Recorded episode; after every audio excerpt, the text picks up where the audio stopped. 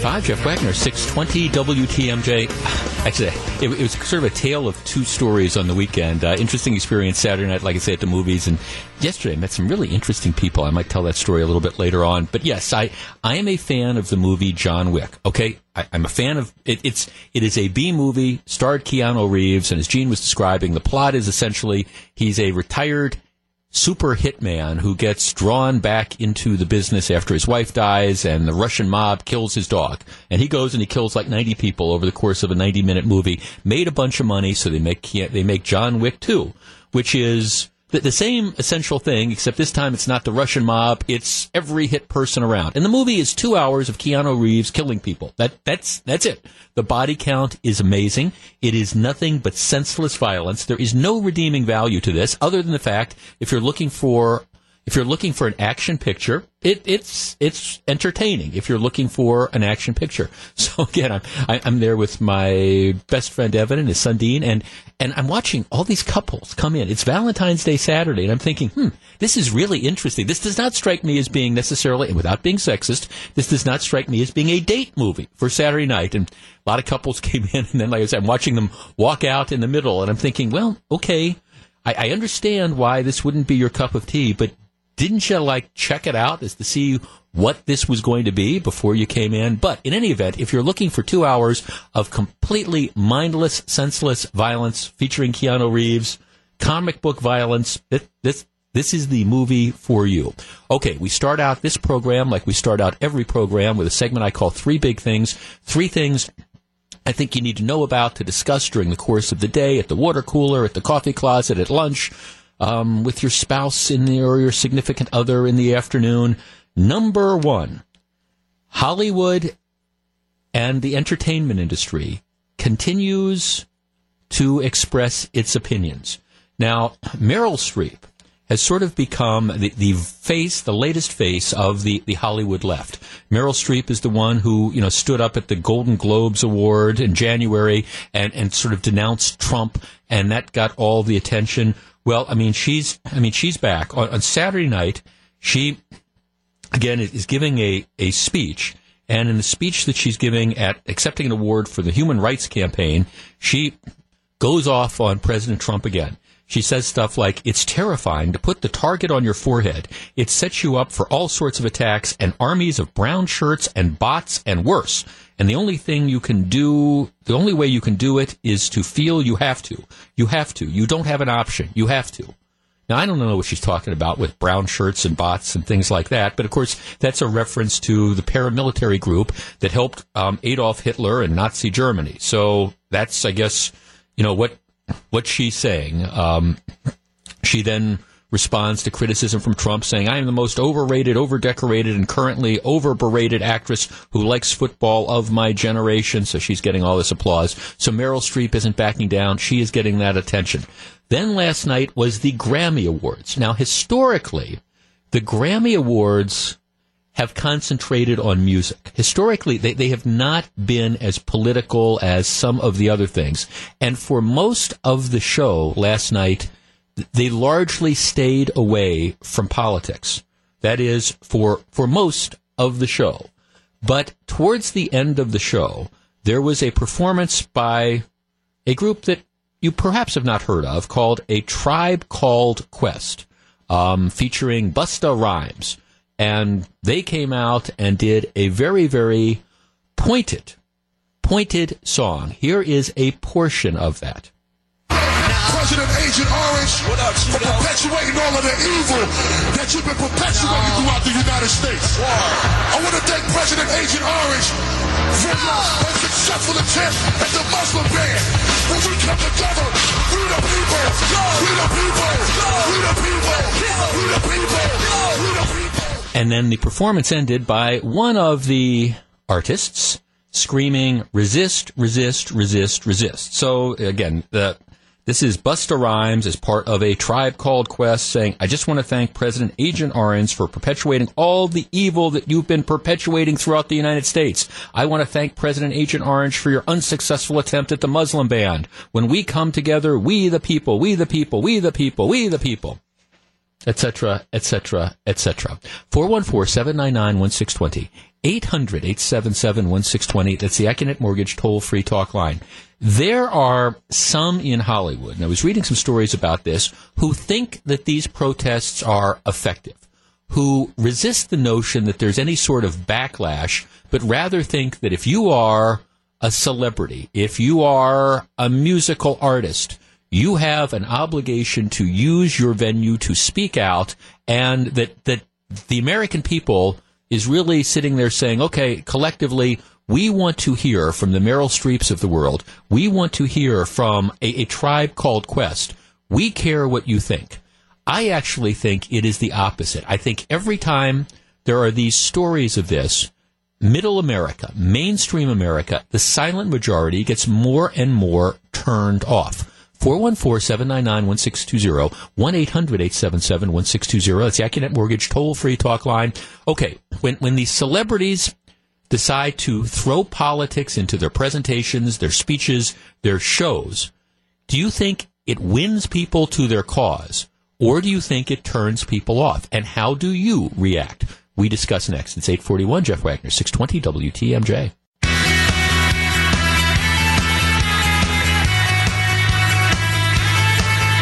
eight forty-five, Jeff Wagner, six twenty W T M J. We're talking about our three big things. Number one, the Grammy Awards get political. Following Meryl Streep, oh, sigh, once again getting political on Saturday night, talking about the brown shirts that are out there. By brown shirts, I think she is referring to all those of you in the basket of deplorables who voted for, for Donald Trump. Now you have morphed into Donald Trump supporters.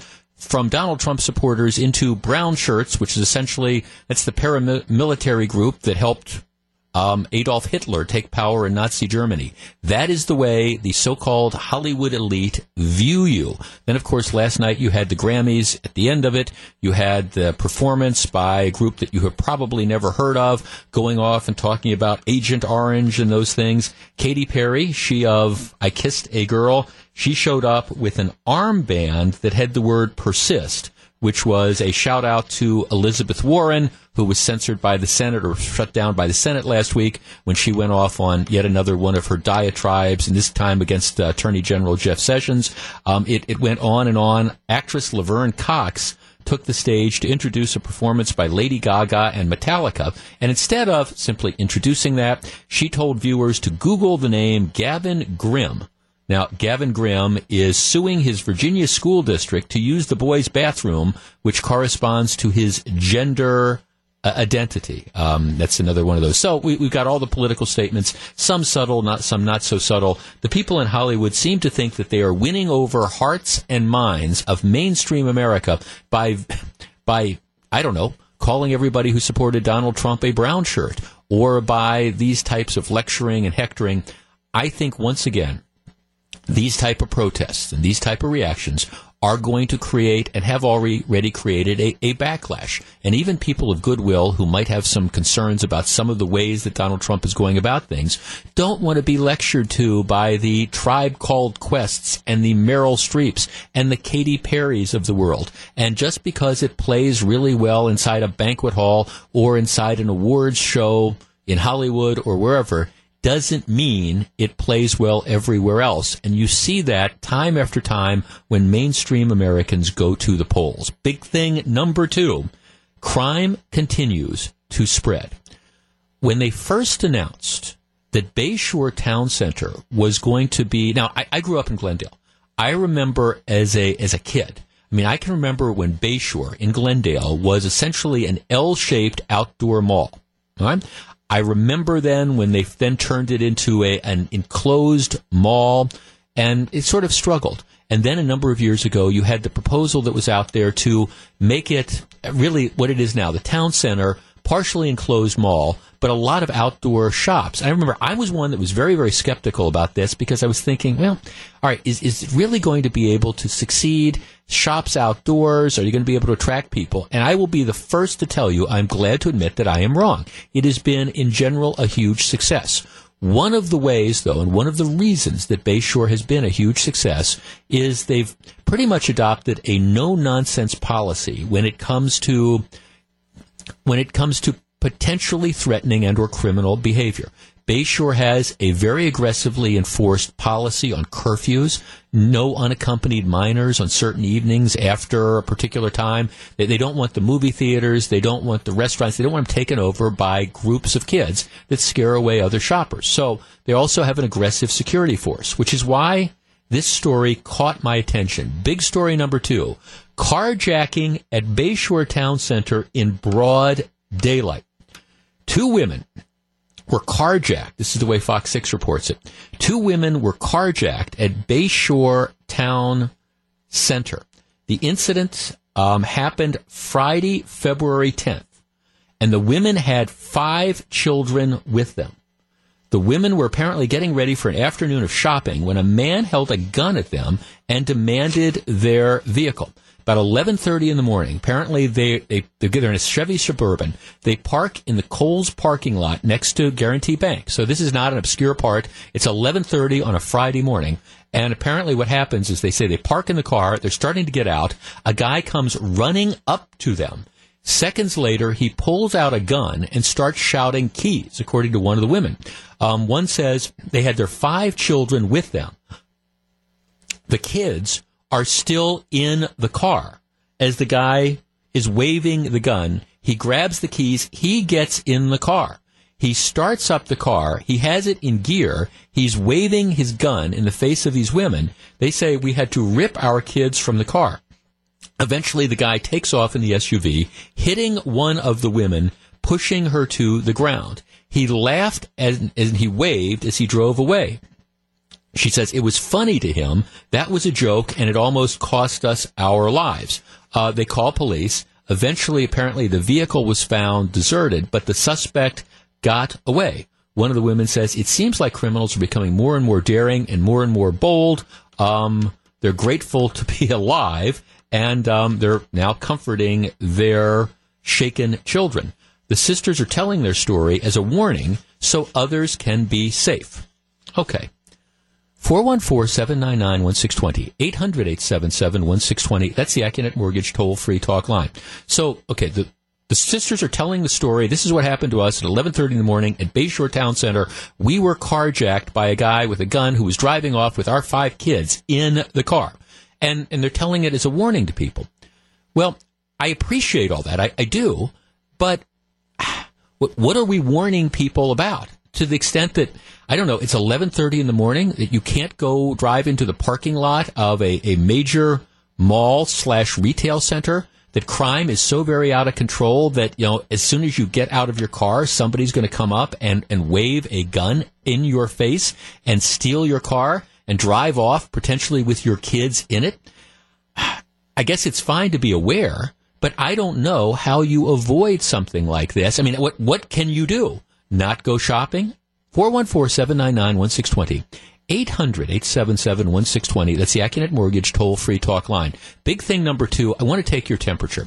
As you go out and about, how concerned are you when you hear stories like this? Bayshore, eleven thirty Friday morning, not eleven thirty Friday night, not some deserted parking lot, almost literally high noon, you have two women whose car is stolen at gunpoint with their children in the vehicle. Is this the type of thing that makes you cautious, that makes you worry about whether or not it is safe to go anywhere, but particularly some of these large malls? four one four, seven nine nine, one six two zero, eight hundred, eight seven seven, one six two zero. That's the Acunet Mortgage toll-free talk line. Are you starting to think twice before you go out? Are you starting to try to pay more attention? Are you worried that you could be the next victim at eleven thirty in the morning on a Friday in a busy shopping center? How are you reacting to these stories, or do you just view it as no harm, no foul, it's no big deal? This is the type of thing that can happen anywhere. four one four, seven nine nine, one six two zero is the number we discuss next. It's eight fifty-three. Jeff Wagner, six twenty W T M J.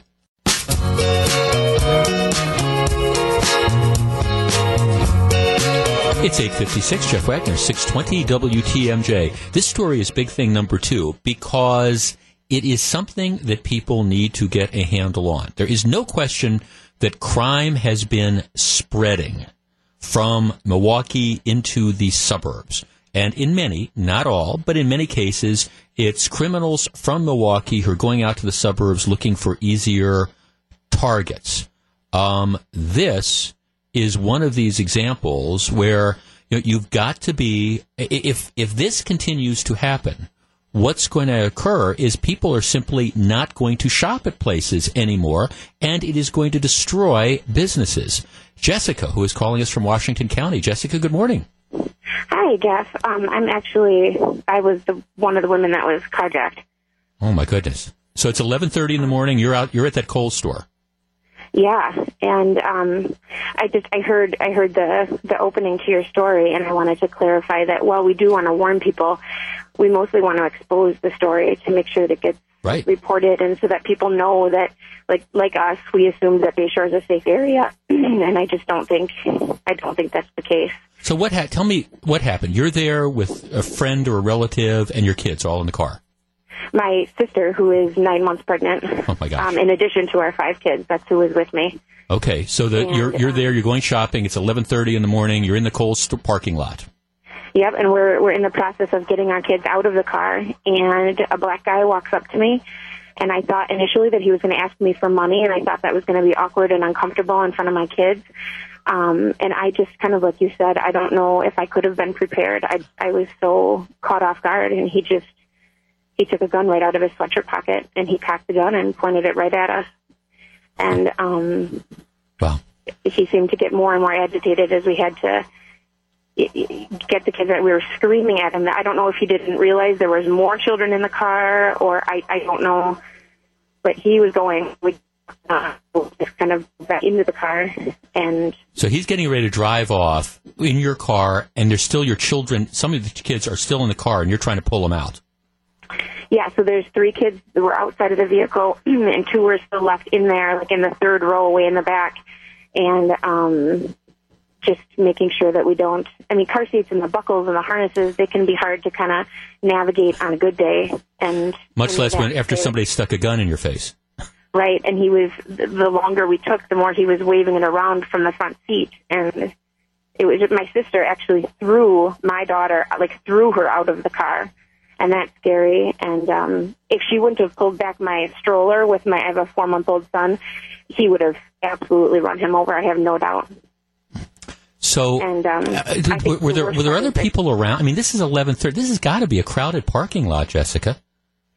There were. There were two young girls. There was another guy. I mean, they were very helpful people. Somebody came and put their coat around one of my daughters and helped us into one of the stores nearby so we could kind of just at least get out of the parking lot. I mean, we had strollers and kit. We were just left in a heap in the parking lot. So there were people that came to help.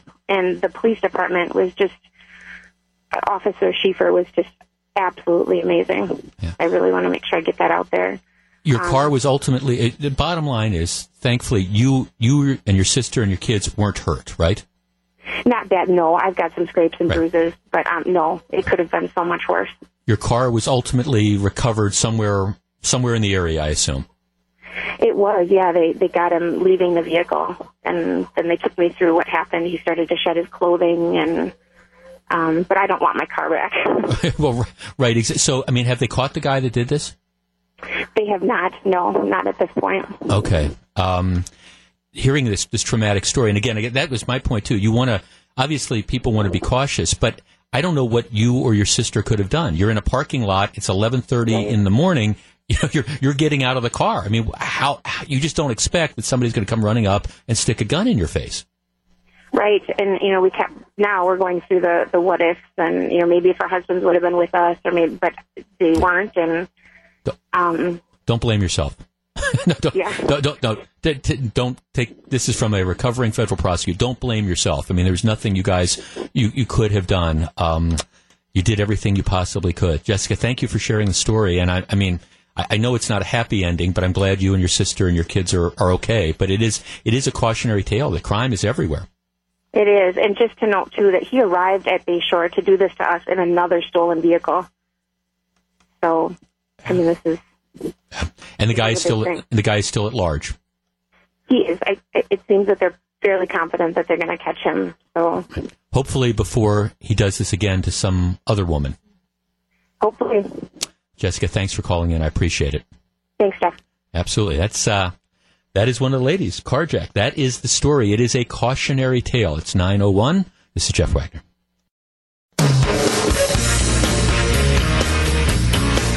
nine ten, Jeff Wagner, six twenty W T M J. Uh, we will, of course, we podcast the entire program, and the, the folks who keep track of those things tell me lots and lots of people downloading the podcast. I very much appreciate it. You can go to W T M J dot com, and either on the Jeff Wagner Show page or our mobile app page, you can download the podcast and listen to the show. And we will podcast uh, the program, including uh, the the uh, call from Teresa, who was one of the women who was Jessica. I said Teresa. Jessica. Um Jessica, who was one of the women who was carjacked on Friday afternoon, who wanted to pass on the message. It, you know, it, it's so interesting. In another life, I used to deal with crime victims a lot. And it, it so often, you know, people who are victims of crime do exactly what Jessica was talking about. You sit there and you replay the incident in your mind. And you go, is there something I could have done differently? And in many cases, the, the answer is just simply no. I mean, I, I understand.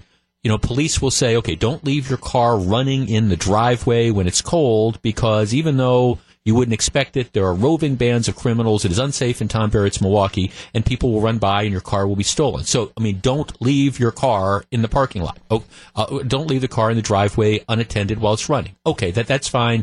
Maybe that's one where you can go back and you can replay in your mind, gee, my car was stolen, I shouldn't have done this.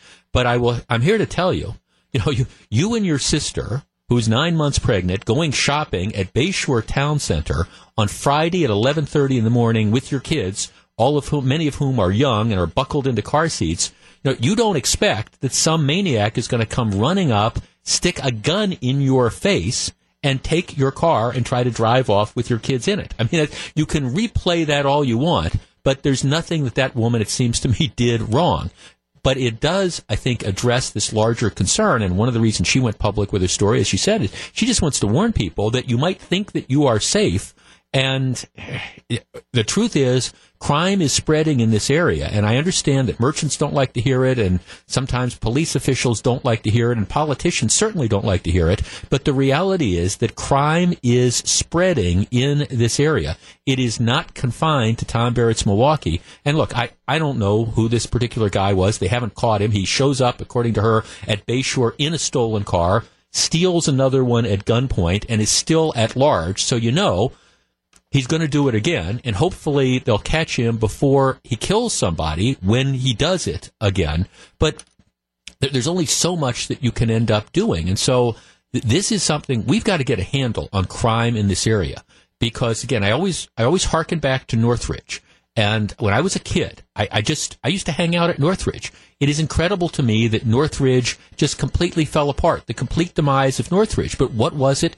It was because, whether it was the reality or it was the perception, the perception was that it was not safe. So you had a lot of shoppers, particularly suburban shoppers, who made the decision that we're not going to go there. We're not going to shop there. So the suburban shoppers stopped coming in. They stopped shopping.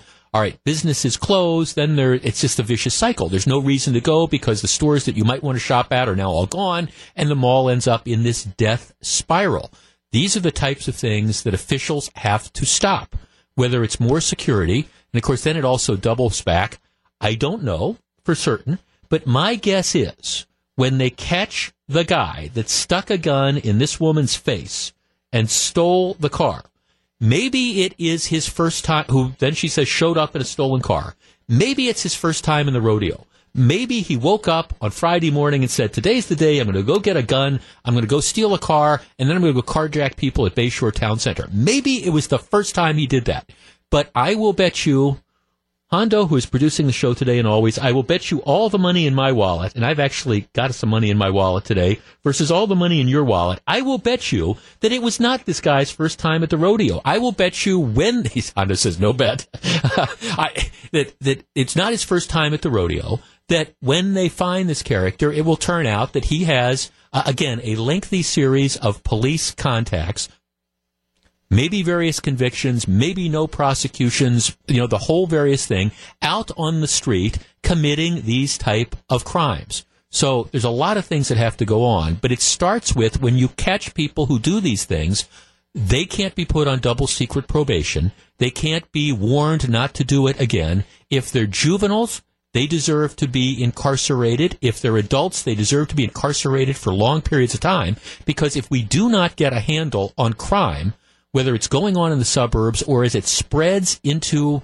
suburban areas, if you don't get a handle on crime, people have choices. People can decide where they want to shop. And if the word gets out that you can't go to Bayshore Town Center at eleven thirty on a Friday morning without somebody sticking a gun in your face, taking your car, and trying to drive off with a couple of your kids in the car, well, pretty soon there ain't anybody going to be going to Bayshore Town Center. That is just the reality. And that's why crime, I appreciate that it's all over, but authorities have to recognize that you got to catch these people, you've got to prosecute them, you've got to send them away for long periods of time, because that is, number one, what the safety of society demands, but it's, number two, what our communities demand. And I guess the good part about this story is she wasn't hurt, her sister wasn't hurt, the kids weren't hurt. Bad part is it happened, and it will probably continue to happen, especially until they catch this guy. But unfortunately, there's probably lots more people thinking to do the same thing. It's nine sixteen. Big thing number three coming up next. Stick around. Jeff Wagner, six twenty W T M J.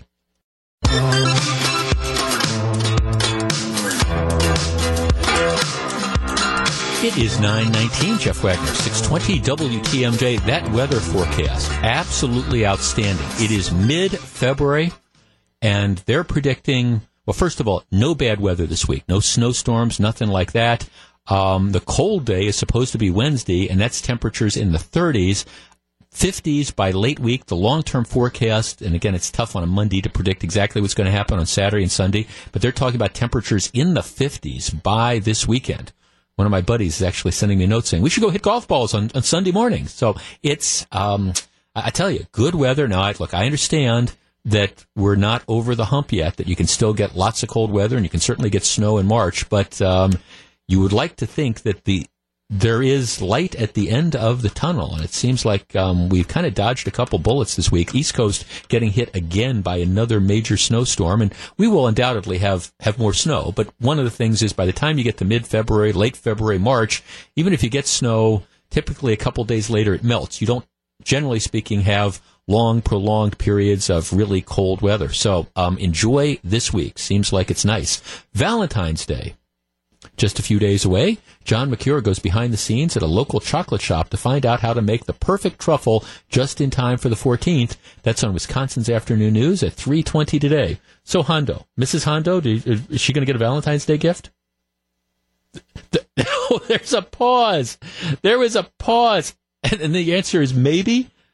Uh, okay, I'm, I'm the last person to be giving this kind of advice. But you know what? I mean, I understand you guys have been married for a number of years, but still, a little Valentine's gift. Surprise her. Surprise her with a Valentine's Day gift.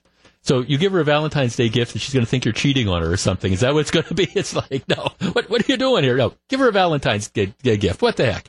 Um, Valentine's Day. Yeah, that is um, that is tomorrow. Okay. Big thing number three. Oh, by the way, coming up in fifteen minutes, it's a segment I call three hundred million dollars for six thousand dollars. It's an interesting story. Stick around.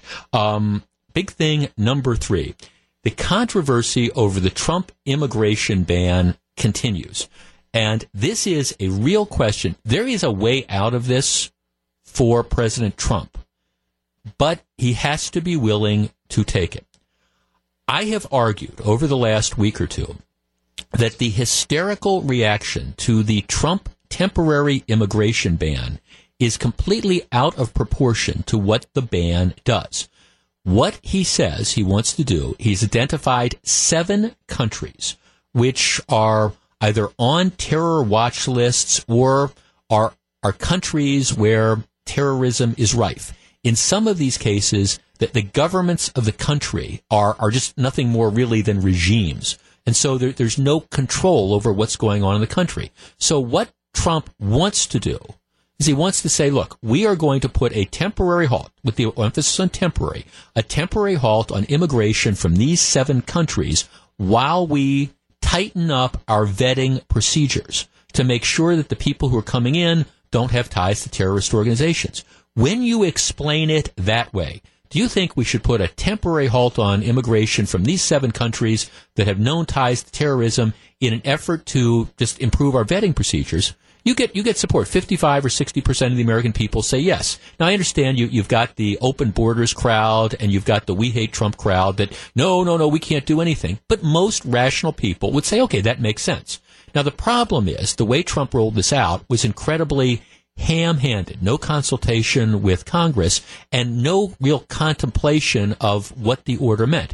For example, when the order first came out, when the order is signed, it is very broad. It includes people who are already approved to be in this country, people who have visas and green cards. And under the law, people who are in this country, even if you are an alien, even if you are somebody, you know, from overseas, if you're in this country on a green card or you have a visa, you have certain due process rights. Not the same under the law, not the same due process rights, for example, that a citizen have. But once you get into this country or once you're approved to get into this country on a green card, you have certain rights.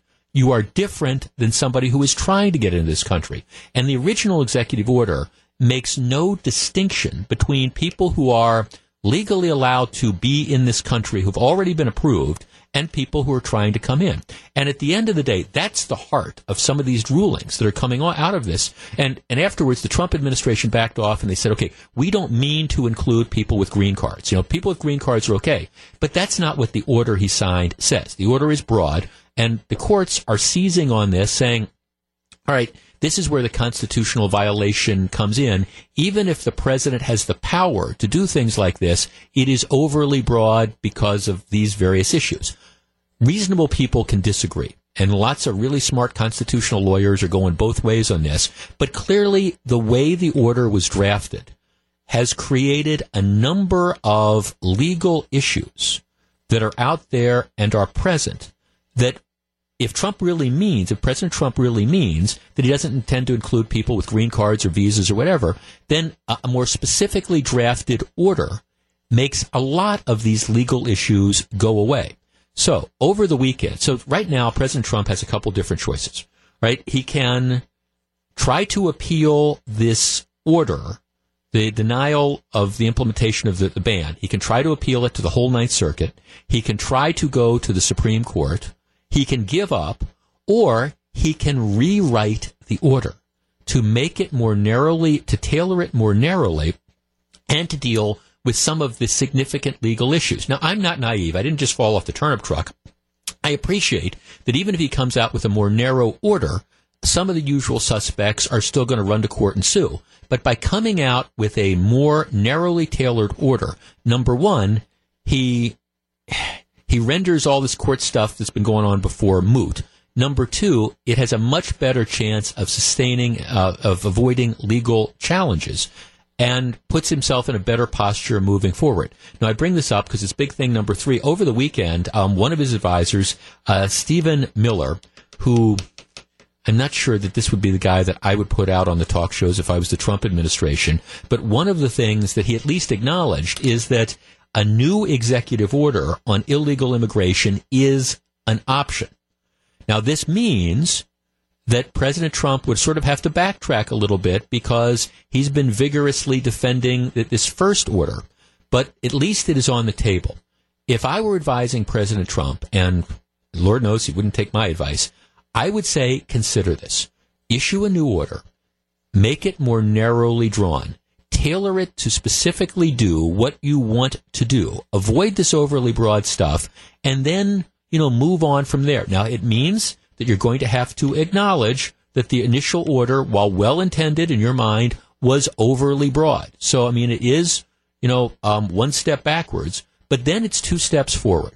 So this is going to be, I, I think, a test of the Trump administration and whether or not they are willing to at least acknowledge that, all right, we, we did not do this in the best way possible.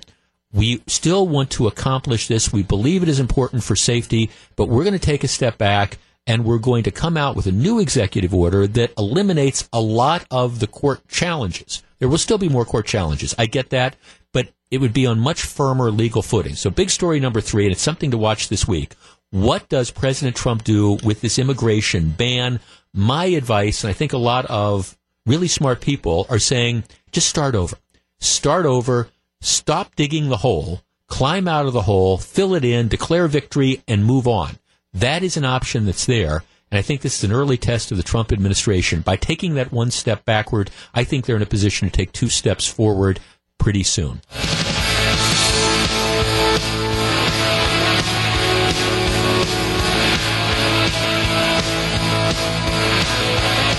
thirty-four, Jeff Wagner, six twenty, W T M J. February might be the dreariest month of the year in terms of weather. Not this year, though. It also, however, might be the best time to score a good deal on a house. Why is that? A realtor gives the guys on Wisconsin's Afternoon News an inside look. Be sure to tune in. four thirty-five today. All right. After years of reducing the size of the military, which was one of the hallmarks of the Obama administration, what they call a, a drawdown, ranks of the military shrinking, uh, Congress decided enough was enough. So under legislation approved by Congress and signed late last year by former President Barack Obama, this, this years-long drawdown of U S troops has been halted um, because rising threats across the world have spurred the increase. The Army's goal for the remaining eight months of the fiscal year, and the fiscal year ends in September, September. Fiscal year ends in September, is now they want an extra sixty-eight. Okay, the Army's new goal for the remaining eight months of the fiscal year is sixty-eight thousand five hundred. So they want sixty-eight thousand five hundred new recruits.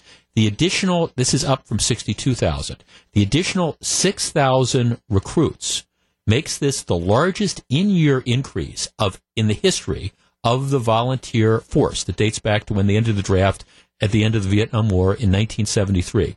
So they're, they're looking at sixty-eight thousand five hundred new recruits. They've added an extra six thousand to that total. So this is a real challenge.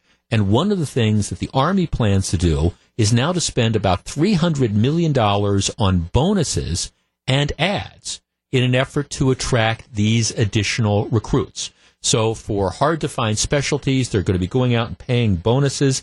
Um, in some cases, the, the bonuses might be as much as forty thousand dollars for new recruits. Now, that's not for every recruit. But if you're if you have a, for example, hard-to-fit military specialty, um, my guess is, if you have language skills, you would be in one of those those sort of categories. Um, so they're talking about substantial increases in these type of things. sixty-eight thousand five hundred recruits. The broader question, and to me that the real issue as to whether or not they're going to meet, be able to meet these goals, is are there people out there now that want to sign up for the military? One of the things that has also plagued them over the last few years is that a number of the people who have, have signed up, um, for a variety of reasons, haven't haven't made the cut. Um, so what they've had to do in many cases is uh, people were recruited, they signed up, but then they ended up being culled. They they just they didn't meet the Army's standards. So one of the things the Army is saying now is, look, we, we have learned from this. And we're not going to take recruits that don't meet our standards. It doesn't make any sense to recruit somebody that we have a pretty good idea is, is going to fail. It's like, okay, you don't you don't admit somebody to Harvard, for example, that's, you know, struggling with a C-minus average in high school. They're not going to succeed. So the military says, look, we're, we're done with lowering our standards. But at the same time, we are trying to bring more recruits in. four one four, seven nine nine, one six two zero. eight hundred, eight seven seven, one six two zero. That's the Acunet Mortgage toll-free talk line. Okay, we unquestionably live in dangerous times. You know, if you sign up for active duty military now, there is, I, I think, a foreseeable chance, you know, a decent chance that you might be on the firing line somewhere, that, you know, your unit, again, depending on what you do, there there is a decent chance that you may be deployed to, you know, wherever. You might find yourself in Afghanistan. You might find yourself somewhere in the Middle East. Who knows where you might find yourself? So th- this isn't a situation where if you sign up for the military, you're pretty much guaranteed that you're going to spend two years at some Air Force base watching missiles rust. You know, you you might very well be in harm's way. four one four, seven nine nine, one six two zero, eight hundred, eight seven seven, one six two zero. That's the Acunet Mortgage toll-free talk line. Okay, if if you're if you had a son or daughter who was thinking about getting out of high school, making a career choice, or at least making a choice for to get started, would you encourage them to, to join the military? Is this a realistic goal that they're going to be able to find sixty-eight thousand five hundred people who can cut the mustard to, you know, join the military this year, even with the bonuses and even with the recruiting? Would you encourage your son or daughter to join the military? four one four, seven nine nine, one six two zero is the number we discuss next. If you're on the line, please hold on. It's nine forty. Jeff Wagner, six twenty W T M J.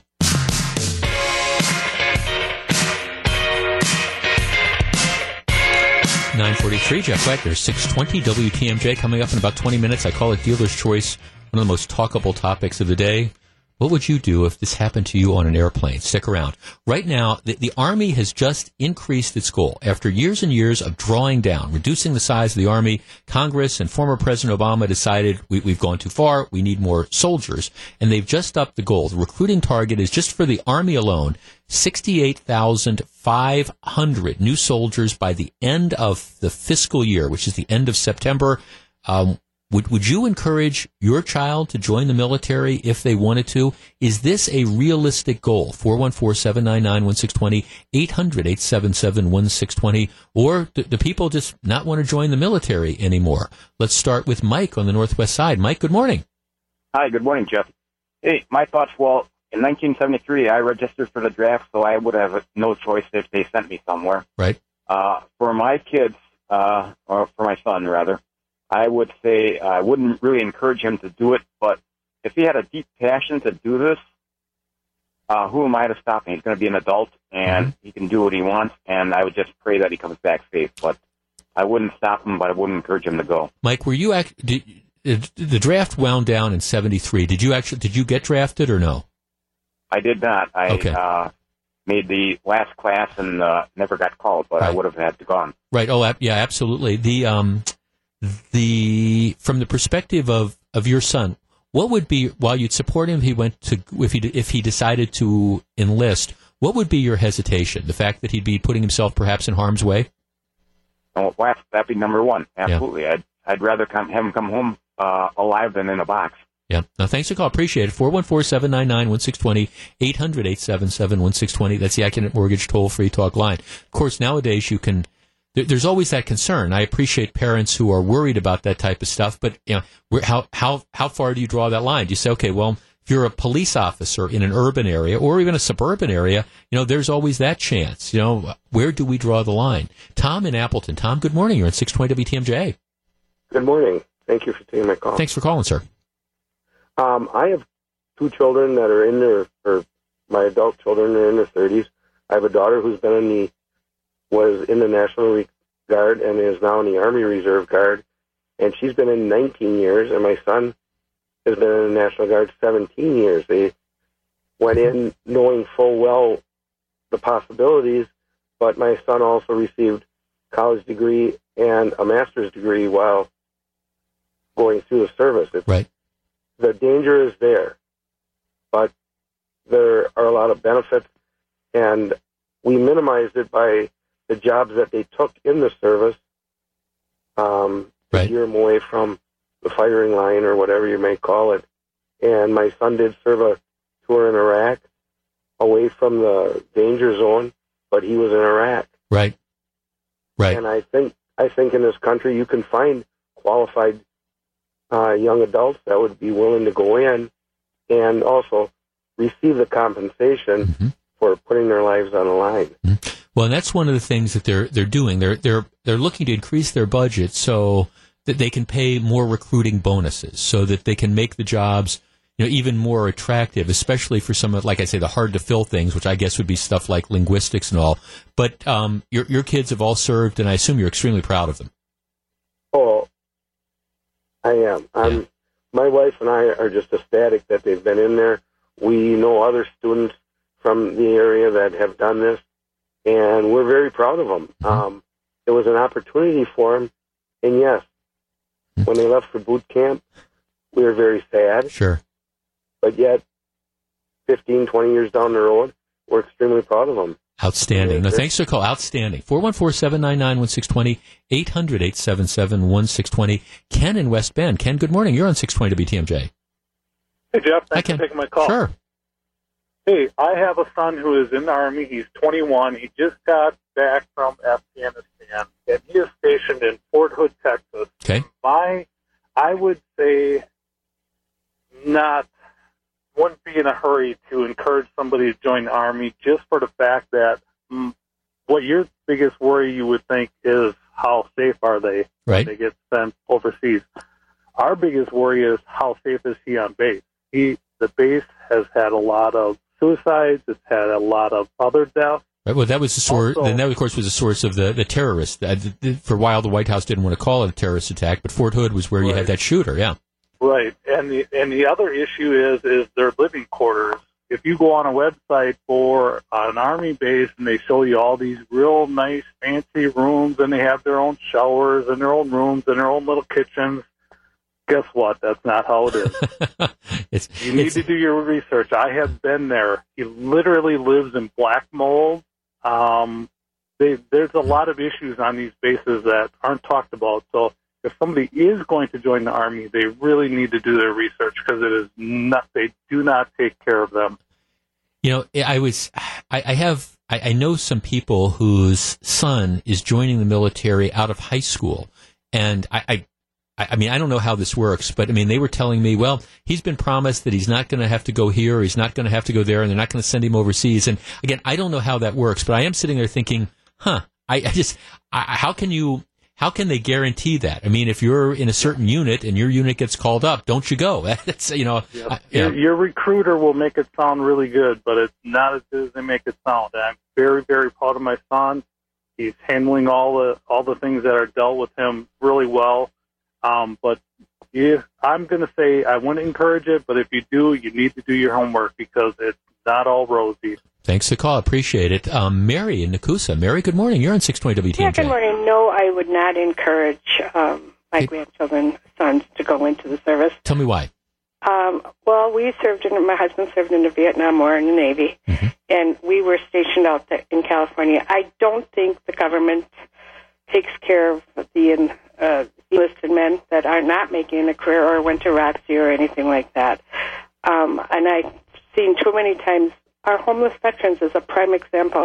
Mm-hmm. Our government doesn't take care of them, and they're so mentally ill because of everything that happened to them in the war. Mm-hmm. So, no, my, my view on this, absolutely not. Unless what? They have better care and the hospitals and everything. It's just, I, my husband was in the hospital in one of those, and I think just like your caller before, the recruiters painted out to be a beautiful picture, and it's really not. They need to see behind the scenes. Um, interesting. No, thank, thanks for the. And by the way, you're, we appreciate your husband's service. No, thanks for the call. Ben, uh, you know, Vietnam. Wow. Uh, Lois in Cedarburg. Lois, you're on six twenty W T M J. Good morning. Good morning. I'm calling because both my children were in the military. Mm-hmm. Um, my daughter in the Air Force, and my son was a Marine.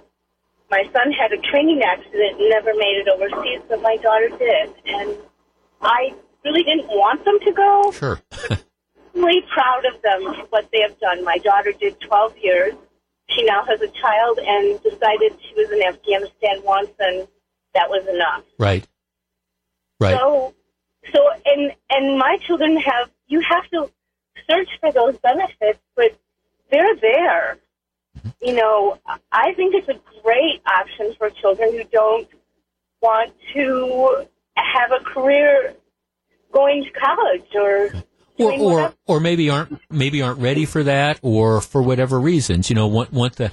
I mean, everybody has told me that, especially everybody's told me, if you want to grow up fast, you know, coming out of high school, you join the military, and that and that'll that'll do it for you. And my daughter said she she had a lot of friends in high school, and when she came back, she said, "You know, Mom, I've done so much. I've lived away from home for five years, I've traveled, I've been over to war." She said, "And unfortunately, there's not a lot that I have in common with those people anymore." Right. Did she have a good experience?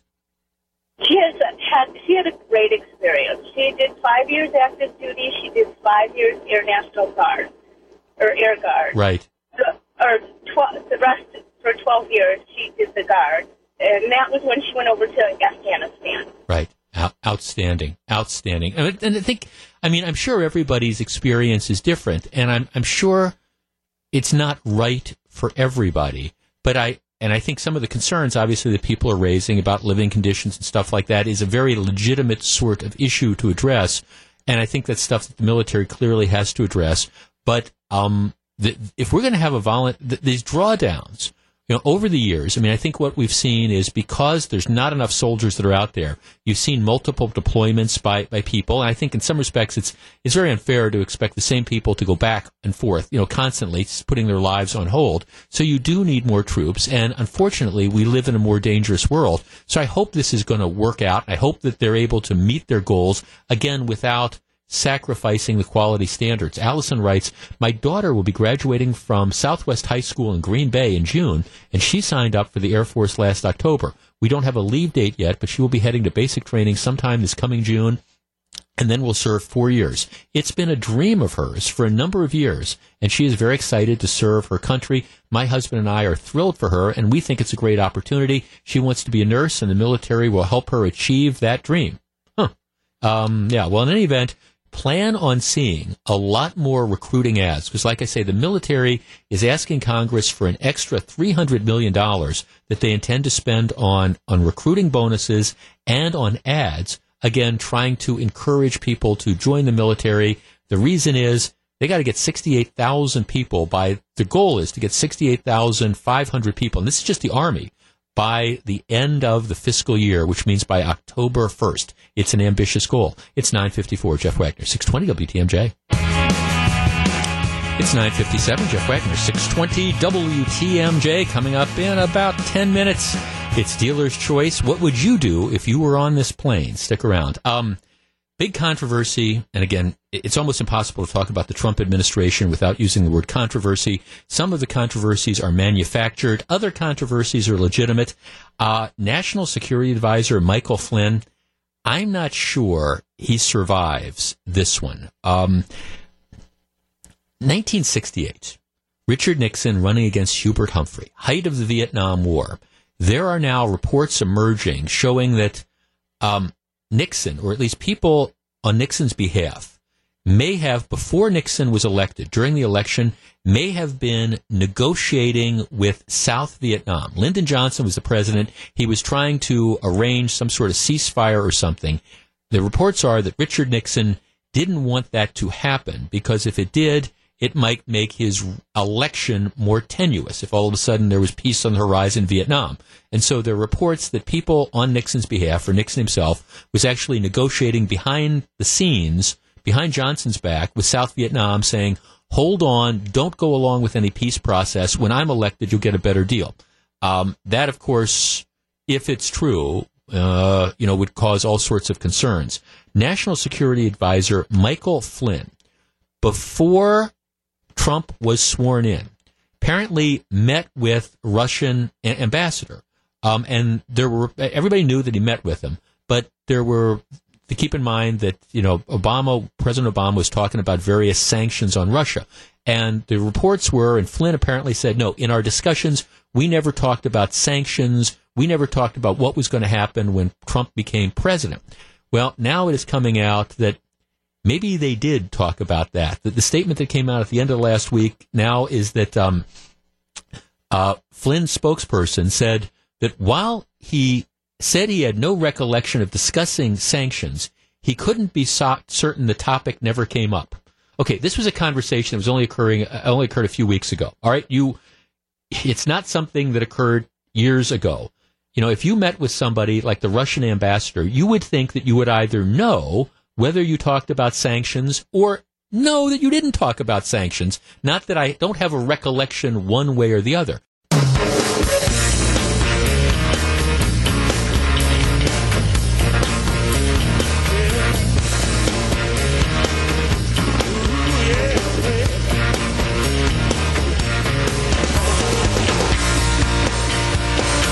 It's ten oh nine, Jeff Wagner, six twenty W T M J. We call this Dealer's Choice. It's one of the things, I do this every day at this time.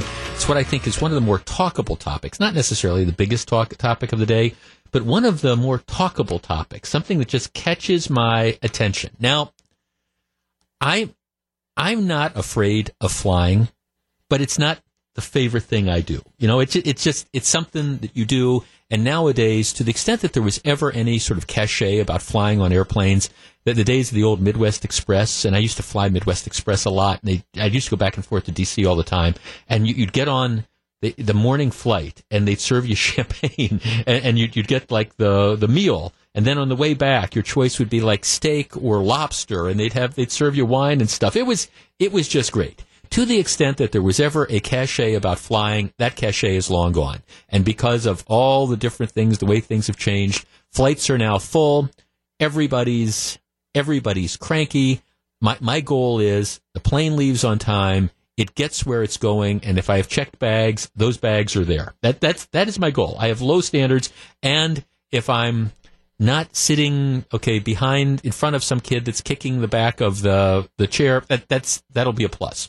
So I, I, I don't necessarily enjoy flying, but I'm not I'm not afraid of flying. This is one of my one of my stories. Um, back it was Harley's one hundredth anniversary. It was, it was right before it was the week before that, and my wife was in California. She was in Anaheim for like gymnastics championships or something. She used to love that. So I couldn't be out there the whole week, but I, I fly out like on a Thursday, a Friday. Friday to spend the weekend. I'm going to come back. And I remember I'm, I'm on the flight out to L A X, and I'm with a woman who is mildly mentally disabled. She's never been on a plane before, and she is so freaked out. But she's so freaked out by this. Every time you hit a bump, she's starting to freak me out. So, I mean, my, my, my goal on this three-and-a-half-hour flight is to try to just kind of like calm th- this woman down. This is where I think I'm trying to earn, matter of fact, I earned good karma points because I, I'm I'm just trying to calm calm her down. But every time you hit a b- bump, and she's just completely freaked out. So I, I was trying to, to, to do that. And but, I mean, I understand she was a little bit nervous. She was so freaked out that she, like I say, she was starting to freak me out. But ultimately, you know, we got there, we got there safely. But flying, you're always a little bit disconcerted. One of the things, if you fly, like I fly Southwest a lot now, and they encourage their flight attendants and their pilots to be sort of cutesy, you know, and you're, you're on these flights and they come on and they're kind of telling jokes or whatever, and that's fine. The idea is let's make it a fun experience. Let's not take this too seriously, and that's okay. I mean, I, I don't mind a little bit of cutesy, a little bit. All right, so here is the story. This happened Saturday afternoon. It is a flight from Austin to San Francisco. So you have all these people. They're on this full flight. It's United Airlines. Apparently what happens is the, the pilot, and it's a woman, pilot gets on the airplane wearing a baseball cap and casual clothes. Okay, so that's first your first tip-off. Normally pilots are in uniforms. So she gets on the plane wearing a baseball cap and casual phones, they, they, casual clothes. They say right away she appeared to get into an argument with crew members at the front of the plane. Here's the way the Washington Post reports it. From his seat near the back, Chris Moore figured at first that she was just another San Francisco-bound flyer. I thought she was a first-class passenger complaining. Then she grabs the microphone. All right, what happens then is apparently the pilot, who is wearing a baseball cap and casual clothes, gets on the microphone and asks for a vote on, quote, whether we should have her change into her uniform. Right? So passengers probably thinking, okay, this is kind of cutesy. The passengers um, give her a pass, and they say many found her request endearing. All right, um, Randy Rice, this is the Washington Post, on his way home to San Francisco after a family funeral was one of them. United has always been for me a very straight corporate airline. It seemed very friendly, nice, cutesy. Then she says, I'm sorry I'm late. I'm going through a divorce. At which point the passengers now start going, um... Okay, there. Um, standing in front of the cockpit, the pilot kept talking over the intercom. Her speech veered into a string of non sequiturs, and the mood in the cabin turns from cozy to uncomfortable. The pilot pointed out two passengers at the front of the plane and noted their race, one black, one white, for reasons that were clear to no one. Um, then the pilot decided to comment on politics. Uh, she said, I don't care if you voted for Trump and Clinton. They're both. And then she used a word that I cannot use on the, the radio. She then changed the subject to the plane's imminent takeoff. Um, I'll stop and we'll fly the airplane. Oh, don't worry, though. I'm going to let my co-pilot fly it. He's a man. So now you've got this this full crowd. At that point in time, this one guy says, that's it. I've had it. I'm getting up, and I'm leaving. He gets out of his seat. He collects his bag, and he lets the flight crew, asks the flight crew to let him off. And at first, they're resisting. They're saying, no, no, no, you can't get off the plane. At that point in time, apparently there is a mini passenger mutiny where a number of the other passengers decide, we don't know what's going on here, but we are not flying on this particular plane. And they start to bum rush, you know, the, the exit, saying, okay, we are getting off. And um, ultimately, apparently, the, the flight attendant says, um, disarm the doors. And they, they let her they, they let her off. Apparently, one of these guys says, what are you, to one of the flight attendants, what are you doing? She's not mentally fit to fly. And the flight attendant, re, flight attendant replies, well, she's been cleared to fly. All right, four one four, seven nine nine, one six two zero, eight hundred, eight seven seven, one six two zero. That's the Acunet Mortgage toll-free talk line. If you are on that plane Saturday afternoon and the pilot does this, gets on in casual clothes, not a uniform, starts making jokes about that, then starts talking about how she's going through a divorce, and then starts going into this sort of rant, this rant about politics or whatever, are you rushing the door or are you taking your chances? Were the passengers wrong to stage sort of a mini mutiny, and some of them did, saying, okay, we want off the plane? For one, uh, the flight attendant says she was cleared to fly. She, being the pilot, was cleared to fly. Would you be getting off that plane? four one four, seven nine nine, one six two zero, eight hundred, eight seven seven, one six two zero. That's the Acunet Mortgage toll-free talk line. Or would you just say, well, pilot's kind of being cute. I'm going to take my chances. four one four, seven nine nine, one six two zero. What would you do in this circumstance? We discuss next. ten sixteen, Jeff Wagner, six twenty W T M J. ten nineteen, Jeff Wagner, six twenty W T M J. We're about a month away from Selection Sunday in the N C double A basketball tournament. We know Wisconsin is likely to be in, but what about other state schools? My Marquette team in the toilet once again. Hmm. Are any of them on the bubble? Greg Matzek dives in tonight during Sports Central at six fifteen. All right, Saturday, people flying from Austin to San Francisco. The pilot happens to be a female. That's not really relevant to the story. What is relevant is she gets on, she's wearing casual clothes and a baseball hat, asks the crowd on the plane, hey, should I change my clothes? They say, no, no, no. Then she starts going off on a rant, talking about how she's going through a divorce, talking about the race of people that are there, talking about politics, at which point in time, a number of patrons, a number of flyers decide enough is enough, and they start to bum rush the door, and there's a little bit of a discussion about whether they're going to be let off the plane. Ultimately, ultimately, they are let off the plane. Would you have flown with this woman? Denny in Fox Lake. Denny, good morning. You're on six twenty W T M J. Hey, Jeff. How you doing? Real well, thank you. Okay, can you imagine being on a plane and this happens? You know what? There'd be a collision at that exit door between me and that lady trying to get off that thing first. uh, you know, that's ridiculous. Come on. There's a lot. I don't fly that much, but when I do fly, hey, yeah, I get on there and I'm just a little bit nervous. Right. And once the plane lifts off, it's okay. Everything's cool. Let's keep, you know, everything's fine. When you got that kind of confusion, that craziness, before you even take off, right. Right. That's crazy. I tell you what, I would be flying the next flight to wherever I was going for free, and I'd be sitting in the bar drinking for free. Well, that see, that's an. In, I'll t- thanks. For, I'll, I mean, I'll tell you how this all played out in just a minute. But you're you're a solid vote for no way, and you know what, that I am taking off on that plane. Glenn in Muskegon, Michigan. Glenn, good morning. You're on six twenty W T M J. Hi, Jeff. Good to talk to you again. Hi. Yeah, I'm, I'm with your last caller. Uh, there was no way I would stay on the plane with that lady. I would be running to the exit. Yeah, well, I guess when I, I see it, my if it were me, once I see that she's not in a uniform, and I hear the words divorce coming out of her mind, I, I was just like, okay, th- I, I'm, I'm sorry she's going through this stuff, but obviously there is something going on, like nervous breakdown. And, you know, right. to me, Glenn, the amazing thing is apparently the flight attendants say that she's cleared to fly, which makes me wonder what is going on at United Airlines that you would right. let somebody clearly unfit to fly be be in a cabin. And theoretically, if she hadn't gone off this on this rant, the passengers wouldn't have known about it, and Lord knows where that airplane would have ended up. No. Exactly. Well, she's uh, we we all have gone. Well, we all, many of us have gone through a divorce. I went through one right. myself. I know it's a hard thing to go through, but. I mean, she's talking about uh, politics, not liking Trump or Hillary. I mean, uh, oh no, it, on so many right, right, on too much. No, thanks. And, and clearly, this woman is. I mean, look, I'm I'm not an amateur psychologist, but it sounds like she's sort of going through a, a nervous breakdown or sorts, and, and she's going to be flying the plane. And the scary thing is, again, if if she had been wearing her uniform and had stayed off the microphone, she she would have had that plane up in the air. Now here, and I. Actually, I mean, I'm with this, this guy. I mean, I would have been one of the first ones saying, no way, get, get me off this plane. Now, here's how United handled this.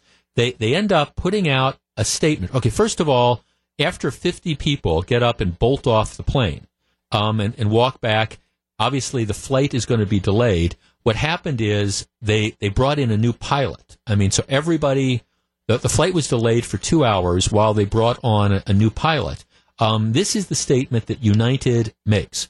We hold our employees to the highest standards and replace this pilot with a new one to operate the flight. We apologize to our customers for the inconvenience. Okay, that's good. But the more fundamental question that you would ask United Airlines is, what the hell happened? I mean, sir, how did this woman, is there nobody that screens these pilots? Is there, if, 'cause my understanding is that unless...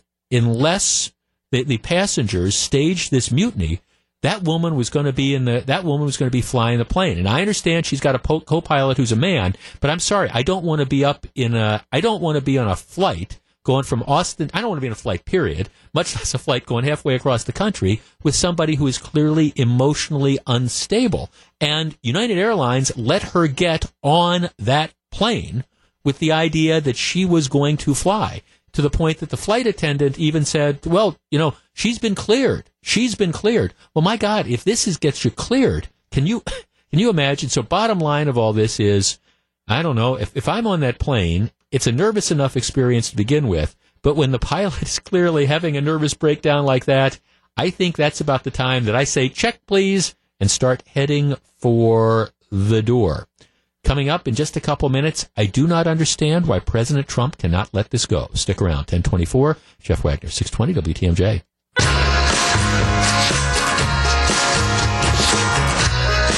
ten twenty-six, Jeff Wagner, six twenty W T M J. Coming up in ten minutes. Now they've done it. They've made Geraldo Rivera mad. Stick around. All right. Uh, Stephen Miller, who is, of course, one of the, the White House, he's their senior policy advisor. He's thirty-one years old, and...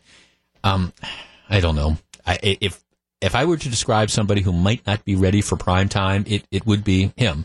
But for reasons, in my opinion, that pass understanding, the Trump administration sent him out to be the spokesperson for the administration on all the talking head shows yesterday. And, you know, the, the headline was he was talking about what we discussed earlier, whether or not Trump, President Trump might decide, hey, rather than continuing to fight the immigration ban as it's written in the courts, maybe what I'll do is just rewrite it, narrow it, and and make a more legally sustainable executive order, which would, you know, avoid a lot of the fight. So that was the headline. And so he's out there talking about this, that. But for reasons that pass understanding, he also decided to let himself get drawn into, again, this discussion of whether or not um, there was massive voter fraud. So he shows up on, on A B C, and he's with, you know, George Stephanopoulos, who's of course got his agenda, and Stephanopoulos starts questioning him about that, about, okay, do you do you still believe that President Trump would have won the popular vote absent, you know, massive voter fraud? And without any evidence to sustain this position, he once again says, yeah, we, we he continues to toe the, this party line, which of course now makes this the second day story. And if you check out, again, lots of the mainstream media, whether it's the national news networks or whether it's places like the New York Times or the Washington Post, that's what the story is again. It's like, okay, policy advisor comes out and continues to maintain Trump's position of massive voter fraud. For the life of me, for the life of me, I do not understand why you can't just let this go. As I have said earlier, if... First of all, Donald Trump won the election. I, who cares whether he won the popular vote or, or not? And I think early on when they were explaining his popular vote loss, and they said, well, we didn't try to win the popular vote. We didn't com- campaign in California. So if we had campaigned in California, we would have gotten millions more votes. Okay, maybe that's true, maybe it's not, but at least that's a defensible position. To argue that there are millions of, of people who turned out and voted and voted you in a block against him, and that's what the difference was, that just makes you wonder, you know, what is anybody thinking? And, and regardless of whether or not that's a sane position to take or not, what it does is it distracts from the message because it it, it focuses attention on something that is indefensible as opposed to the, the bigger issues that are out there. And the, the, here's the reality. The, the mainstream media will continue to try to make this a second and third and fourth and a fifth day story. And whether it's President Trump himself or whether it's the advisors that are sent out to speak on behalf of the administration, they've got to move past this. This is one of those times where when, when you try to get drawn into this, you just need to say no, to move on, to not play into the gotcha, and to maybe just get away from this line that is absolutely indefensible. Just saying. It is ten thirty-five. Jeff Wagner, six twenty W T M J. An N B A insider tells our Greg Matzik that the Bucks have to be patient for success. Much more Bucks, Brewers, and Packers talk now in the Sports Central podcast and the W T M J mobile app. I still think they have to. See, I think they need to bring in a witch doctor because I think it's the curse of Ray Allen. I, I do. I mean, I think ever since, ever since Herb Cole and George Karl and whoever was the general manager at the time decided to trade away Ray Allen, I think the franchise has just been snake bit. You know, they're it's it's.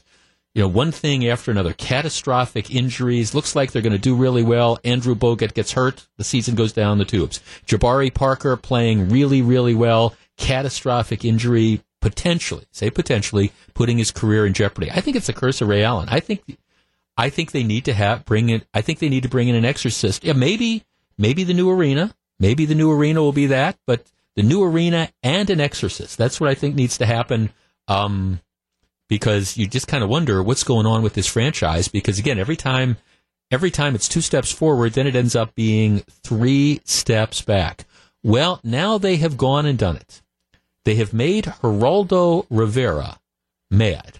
Fox News personality Geraldo Rivera has quit his position at Yale University um, after a after Yale announced it would remove the name of a pro-slavery lawmaker from one of its residential colleges.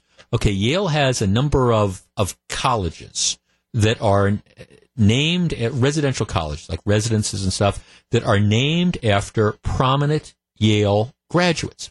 Um, since nineteen thirty-three, one of the colleges, one of the, I, I don't think it's fair to describe these as dorms, but they're, they're colleges. One of them has been named after John C. Calhoun. John C. Calhoun, Yale graduate class of eighteen oh four, was vice president of the United States. He was a prominent legislator from South Carolina. Um, he was also a, a slave owner. And, of course, keep in mind, you know, you had the Civil War, what, in eighteen sixty. So he is... He is a Senate leader and vice president in, in a different time, in a different time. But he was he was a slave owner, and he was from South Carolina, so he was a prominent defender of slavery, as many people in the South were in the early to mid eighteen hundreds. It's what one of the things that we fought the Civil War over. So he's been his name has been on, again, he's a vice president of the United States, former vice president of the United States, Senate leader, but he was from South Carolina, and he was a slave owner and a vigorous defender of slavery. Now, in, in today's parlance, that gets him labeled as a white supremacist. I don't know that that term was being thrown around in eighteen twenty. Now, obviously, if you believed in slavery in two thousand sixteen or two thousand seventeen, yes, you would be a white supremacist. I don't know that it's necessarily fair. He's just a product of a different time. So anyhow, you have this residential college, and there have been people who are agitating to do away with the name. Let's we want to get rid of any references to John, you know, C. Calhoun. And you've seen this, you know, in the past. It's played out in, in different things. We got to get rid of Woodrow Wilson, remove his name, all these things. Democrats can't have, uh, you know, Jefferson Day dinners anymore because Thomas Jefferson was was a slave owner. Not judging people by their accomplishments of, of the time, but rather judging them by two thousand seventeen standards. Well, last year, Yale, after a lengthy study, it said, we're not changing this. We're not sanitizing history. I mean, he was the vice president of the United States. He was a leader in the U S. Senate. And, and yes, we understand that he was a slave owner, but it was a different time. So they said, we're, we're not taking his name off.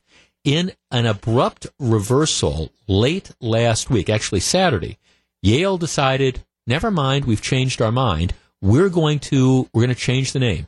We are going to remove John C. Calhoun's name from this building, and we are essentially going to purge all references to John C.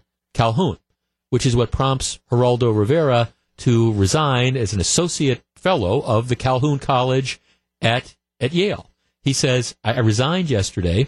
Um, it's been an honor, but an intolerant assistance, this intolerant assistance on political correctness is lame. So Geraldo Rivera saying, you know, enough, enough is enough. This is political correctness run amok. It is ridiculous to remove this man's name, this Yale graduate, former vice president of the United States, because we disagree. We are judging his positions in eighteen twenty by standards in two thousand seventeen. four one four, seven nine nine, one six two zero, eight hundred, eight seven seven, one six two eight. That's the Accident Mortgage toll-free talk line. This, of course, is playing out all over th- this country. As we have these historical purges, you know, if it doesn't matter, okay, it could be one of the founding fathers. You could be Thomas Jefferson, but because you owned slaves, all right, we, we can't name things after you anymore. All right, is this political correctness run amok, or is this an appropriate recognition that times have now changed and we need to judge people in eighteen ten by the standards of what would be acceptable in two thousand seventeen? Is this political correctness run amok and a purge of history, or is this long overdue recognition that these were really horrible people who never should have been recognized in the first place? four one four, seven nine nine, one six two zero, eight hundred, eight seven seven, one six two zero. That's the Accident Mortgage toll-free talk line. And yes, Geraldo Rivera was an associate fellow of the Calhoun College at Yale. I do not know what that means, but but he was. Up until yesterday. four one four, seven nine nine, one six two zero. And where does this stop? I mean, should we now, if there's any historical figure that has a tie to slavery, do we do we remove their names? What do we do about the Washington Monument, for example? four one four, seven nine nine, one six two zero, we discuss. It's ten forty-one. If you're on the line, please hold on. Jeff Wagner, six twenty, W T M J. It's ten forty-five, Jeff Wagner, six twenty W T M J. Okay, over the weekend, Yale, Yale, th- that Yale University, um, since the nineteen thirties, one of their residential colleges, which is it's sort of like a dorm, but more so, has been named after a very famous Yale alum, uh, John C. Calhoun, seventh Vice President of the United States, leader of the Senate, Yale graduate in eighteen oh four. So um, John C. Calhoun was a senator from South Carolina. Slavery was legal in the early eighteen hundreds, and he was an outspoken defender of of slavery, right? So that's the background of this. People have been protesting for the last several years saying, oh, this is terrible. You know, even though he was a distinguished alumni, he's awful. He's a white supremacist. He owned slaves. He defended slavery. There is no way that we can honor him with a college named after him. Up until Saturday, Yale University had said, no, we're not changing. They gave in to the forces of political correctness over the weekend. They said, you know, you're right. We are going to sanitize all references to John C. Calhoun. My question is, where where does this end? For example, George Washington owned slaves. When George Washington passed away, when he died in, I think it was seventeen ninety-nine, he, his, they owned close to over three hundred slaves. They owned three, uh, close to three hundred, over three hundred slaves. So, all right, George Washington was a slave owner.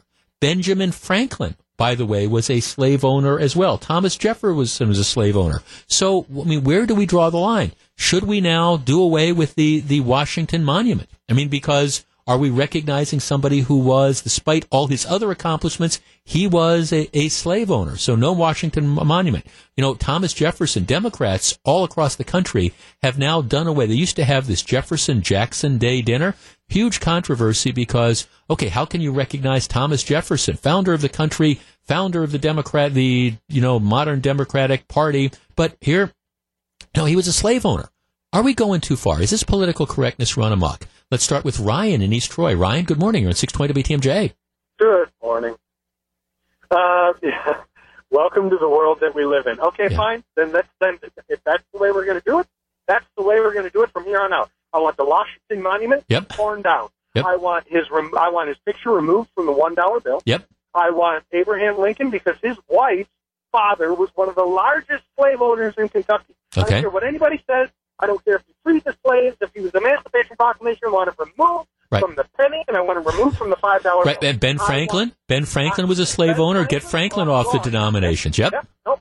This is getting to a point. Unfortunately, this is getting to a point where it's just it's ridiculous. Well, it, it is. I mean, when, th- when did history become so evil? We are a country founded on on on on, on a constitution. For God's sake, these people were not angels by any means. Well, no. also, we're, we're ju- I mean, thanks to, now, do I think slavery is abhorrent? Of course. And, and I think, you know, anybody who was born, you know, anybody who's, I mean, that is, that is a position a lot of principled people took even back, you know, in the sixteen and seventeen hundreds. But it was, of course, back then it was the norm. Doesn't make it right, not defending it. But it's so interesting to me that now, you know, you're going to look at people and you're going to look at all their different accomplishments and you're going to throw it out the window and say, okay, we're going to judge them, again, by applying two thousand seventeen standards.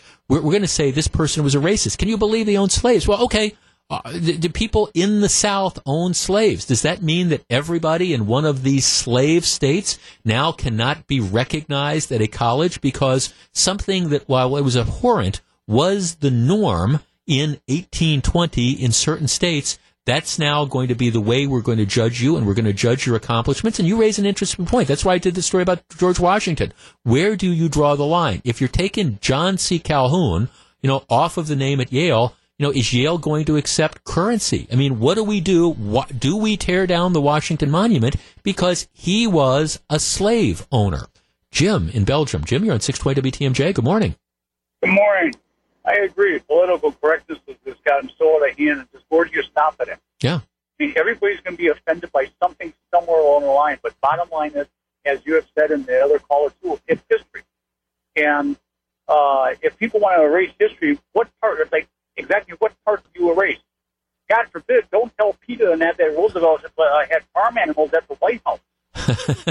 yeah, it, right. It, it's it, exactly, and where I mean, thanks. Where where do you draw the line, and by what standards you do it? Now, I mean, I appreciate by by by any by certainly by any modern standards, and you can define modern however you want. I mean, I mean, the idea of owning slaves, like, like I say, is, is an abhorrent sort of thing.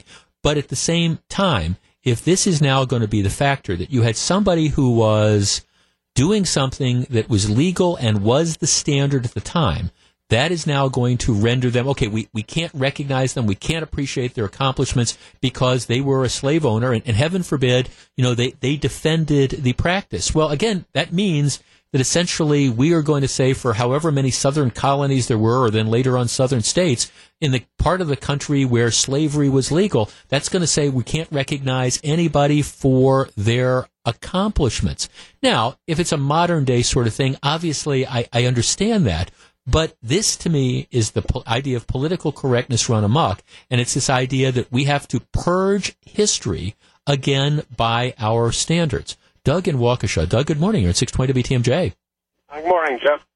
Well, if turnabout is fair play, I heard Martin Luther King is quite a philanderer. Well, we continue I, to honor him. Well, I mean, I guess that is. I mean, that, you know, that that's where do you draw the line, and, and what. What are now the standards that we're going to be? And and, and look, I, I think that when it comes to historical figures, I think it's fair to judge them on the totality of, of their involvement. But at the same time, I, I think that you can't rewrite history. You can't you can't say, okay, we, we had somebody who accomplished all sorts of things and was a noted alumnus or whatever, and, you know, did all the, these things and was the vice president of the country and, you know, was the leader of the Senate. But, yes, it's true, he was a slave owner, he defended states' rights, and he defended slavery. So that suddenly means that this person is, is not fit by our standards to be recognized at all. But, again, this is the question that I ask. If this is okay, where do we draw the line and what is next? How can you have the Washington Monument knowing that George Washington was a um, was a slave owner? You know, how can we recognize Thomas Jefferson knowing that Jefferson was a slave owner? How can we have Benjamin Franklin, you know, on our currency knowing that he was a slave owner? Where do you draw the line? ten fifty-two, Jeff Wagner, six twenty W T M J.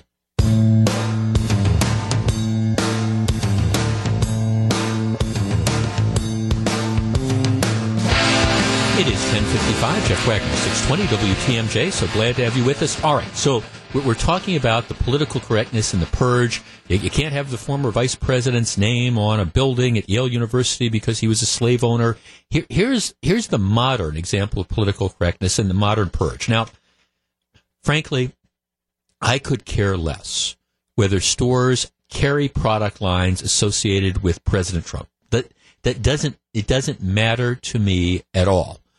And I, candidly, I think he's probably got enough money. Family's got enough money. Family's not going to be losing sleep over whether Nordstrom's drops Ivanka Trump's line of, of clothing.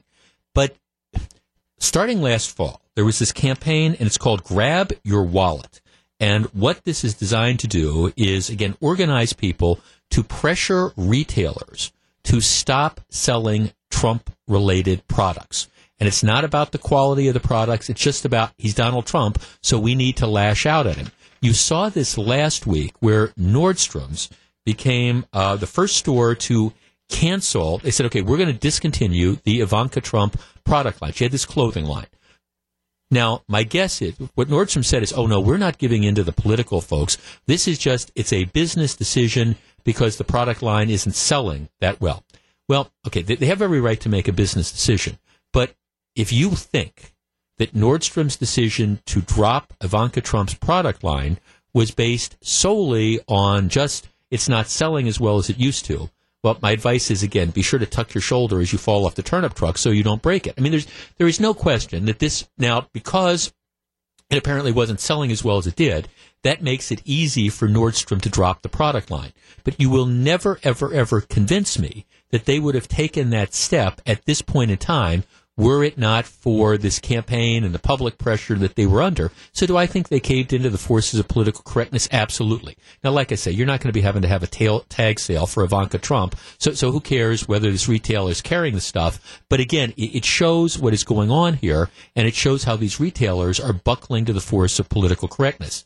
Now, the latest example of that was over the weekend, where Sears and Kmart, if you want to talk about Uh, what was when we discussed this last week, what was once a great American company that is just a complete and total dumpster fire now, it is Sears and Kmart. So, I mean, Sears sold off its Craftsman line. They've sold off, um, they're selling off in the process of selling off their Die Hard batteries. They're in the process of selling off the Kenmore appliances. I mean, Sears and Kmart is a total dumpster fire, and I suspect in the next couple of years there probably isn't going to be a Sears and or a Kmart unless they can figure out a way to reverse the trend. But um, Sears announced on Saturday that they are now going to discontinue online sales of something from the Trump Home Collection. Now, I had no idea that there was even such a thing as called the Trump Home Collection, but it's, it's apparently it's this It, it sells living room and bedroom furniture, lamps and chandeliers and things like that. So they, they don't sell it in the retail stores, but they do sell it online. Now they've decided they're not going to sell it online. And again, um, Sears isn't saying exactly why they're going to remove this stuff from the online store. But let's let's be honest. I mean, here again, it's now Sears is a troubled company. Like I say, I can't imagine that Sears and Kmart not selling part of your product line is going to do too much of a damage to the bottom line. And I don't care whether people go and buy bedroom furniture from Trump Home or whatever this is. It doesn't matter to me. But to me, it's also very clear that this is another one of these examples of political cowardice, where you have this company that's decided, okay, it's probably not selling as well as it used to, so let's just give in. We don't want the controversy. We are going to give in, and we're going to stop selling the stuff. Doesn't matter to me, again, that it affects Trump directly, but you know, how far do you how far does this go? You know, we've seen efforts, for example, launched at companies that are owned by people who support Donald Trump, uh, uh, Scott Walker. We have seen that, and now that hasn't gone anywhere, but is that going to be the new normal, that here we're going to cave in? If we have executives, for example, that support a particular politician, now it's going to be boycott these businesses and we're going to try to destroy them? Just asking.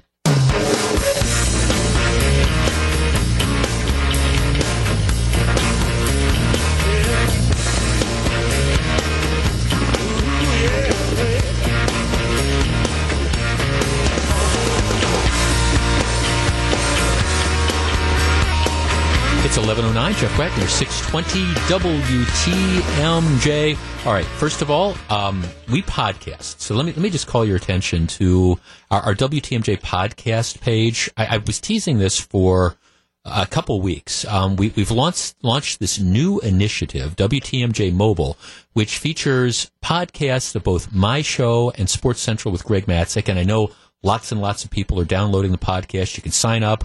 Um, and just be notified um, when the new podcasts are up. We post them all. But also, there's a number of other just podcasts that are up as well from voices you don't hear on, on the radio on a regular basis. And, uh, again, lots of people are taking advantage of it. It is the wave of the future. I know a lot of people worked extremely hard on this. Also, we start off every program every day with what I call three big things. And if you want to get a head start on that, we, we post it about an hour to an hour and a half. It's the royal we. I'm not doing it, but... But the folks that work very hard to do that, they post that, so you can get a head start on it. And as part of one of the three big things today, we talked about the story that I think is incredibly underreported. Friday afternoon, eleven thirty in the morning, two women, one of whom was nine months pregnant, with their five kids in the car, were going shopping at Bayshore Town Center. This is eleven thirty Friday morning, not eleven thirty at night. This is... This is essentially high noon, broad daylight at Bayshore. They're parked in the parking lot at Bayshore outside the Kohl's department store, and what happens is a guy comes up, sticks a gun in the face of these women, grabs their keys, um, and then tries to drive off with the car. The ladies are trying to get their kids out of the car. The kids are, you know, they're buckled in. you know, they're, they're trying to get the kids out of the car as this guy is driving off. Um, ultimately... They're not seriously injured, some scrapes and some bruises. Uh, one woman had to pull her son out of the way or else he would have been run over. Her story is that uh, the guy apparently showed up in a stolen car. Uh, they found the car later on, um, but he's, he's fled. The carjacker is at large and will presumably carjack other vehicles and maybe will kill somebody. So that that's what's going on. But that, that story... did not get as much attention as I think it deserved. I mean, given the fact that, you know, you now have suburban women who are being carjacked at eleven thirty in the morning on a Friday at a major metropolitan mall. One of the, the two victims, her name is Jessica, she actually called up the show, and we now have, well, it's also part of the podcast, we now have that as a standalone feature at W T M J dot com on the main page. Woman who says she was victim in Bayshore carjacking. I don't know if I could have been prepared. And we have the audio of my conversation with her and some links to some of the other stories. But the stories that have been in the media before have not had the details that we have, including, you know, the, the conversation with, with the victim. And as she said, she said, one of the reasons I wanted to get attention to this, it, it's not just as a as a cautionary tale that you need to be wary of these things, but as a warning that you are not safe anywhere. So if you either heard the segment when we did it slightly before nine o'clock this morning or want to hear it, uh, again, we've got it's, it's a separate listing on the W T M J dot com page, and it's um, it, it's worth it's worth listening to. It is a chilling audio. I mean, this woman, and it's just, you can imagine the terror. You and your sister, you know, you're there, you're going shopping. It's eleven thirty on a Friday morning. You've got all your kids in the car. You don't expect that some maniac is going to run up and stick a gun in your face and take your car and try to drive off with your children. So if you want to hear that interview, um, it, it's up, W T M J dot com. And I, I mean, I don't, I, I was saying to her, I don't think there's anything you, you could have done. I mean, it's not like you're, it's not like you're walking at two o'clock in the morning by yourself in a high crime area. You're at Bayshore Shopping Center at eleven thirty on a Friday morning. And it will be interesting once the authorities find the guy who did it, and hopefully they'll catch him before he kills somebody as he's doing his next carjacking. But my guess is once they catch him, they will find that it was not his first time at the rodeo, and I would not be surprised to find that the guy's out on some form of probation or has been in and out of the system and had his wrist slapped before. We got to wonder how often is this going to happen before we recognize we've got to stop it. So anyhow, uh, W T M J dot com. We've got the podcast page, but also uh, this in particular, woman who says she was a victim in Bayshore carjacking. I don't know if I had been prepared. It's a very, very interesting audio, audio, and I would refer it to you. I had an interesting experience yesterday, and I wanted to share it because I've actually been thinking about it since it, it happened. We all um, we all try to have lives well lived. I, I was at a kind of an impromptu party out in West Bend, and I met this couple. I'd never met them before, and it was the most interesting story. They were just back. I, I know people who have gone on like church trips to areas, you know, to, to help out. These folks um, are were, were they just got back from literally a missionary trip. They they were in. They were telling me the story. They were in South Sudan. I didn't even know where. I was saying, okay, excuse me for being geographically stupid, but like, where is South Sudan? Okay, do you know where Egypt is? Yes, I know where Egypt is. Well, okay, go south. Um, and and I, what they do, it just it was just two of them, and this was the fifth or sixth time they've been there. Sudan is being torn up with civil war, and it's and, and the way they were explaining it to me, the history of Sudan is that you've had warring tribes that have been at war since there was a Sudan. And what happens is one tribe gets into power, and then the other tribe tries to unseat it. It's just, it, it's, it's, the description was, think third world. If you've heard third world, this is fifth world. I mean, it's just that. So th- this couple, for the last few years, has been doing missionary work, traveling to South Sudan and working at, at this orphanage. And I was thinking they were with like a group of people, you know, and like like a large group of people. It's just them. They would, I mean, you want to talk about just a life well lived. They, and I said, well, how do you get to Sudan? Well, you, you fly from Chicago to Amsterdam, and then you fly from Amsterdam to Uganda, and then you take a puddle jumper from Uganda, I mean, okay, puddle jumper from Uganda into South Sudan. And they're essentially the only Westerners now at this, this orphanage working. And, and they were describing about how now the Civil War is is essentially in the area where they were, and you'd go to sleep every night hearing mortar shells and gunfire, and how on this compound where they are, um, there were there were times where like twenty-five and thirty different soldiers from one regime or the other would show up and say, hey, we're we're we're sleeping overnight here. And it's just it was just kind of this this amazing amazing that people would do this. And I was sitting there thinking, man, I mean, this is, I, I understand missionary work and I understand callings, but wow, there, there's, there's callings and, and there's callings. And I guess it's just wonderful that people do it, but it was just an absolutely fascinating conversation. And I was,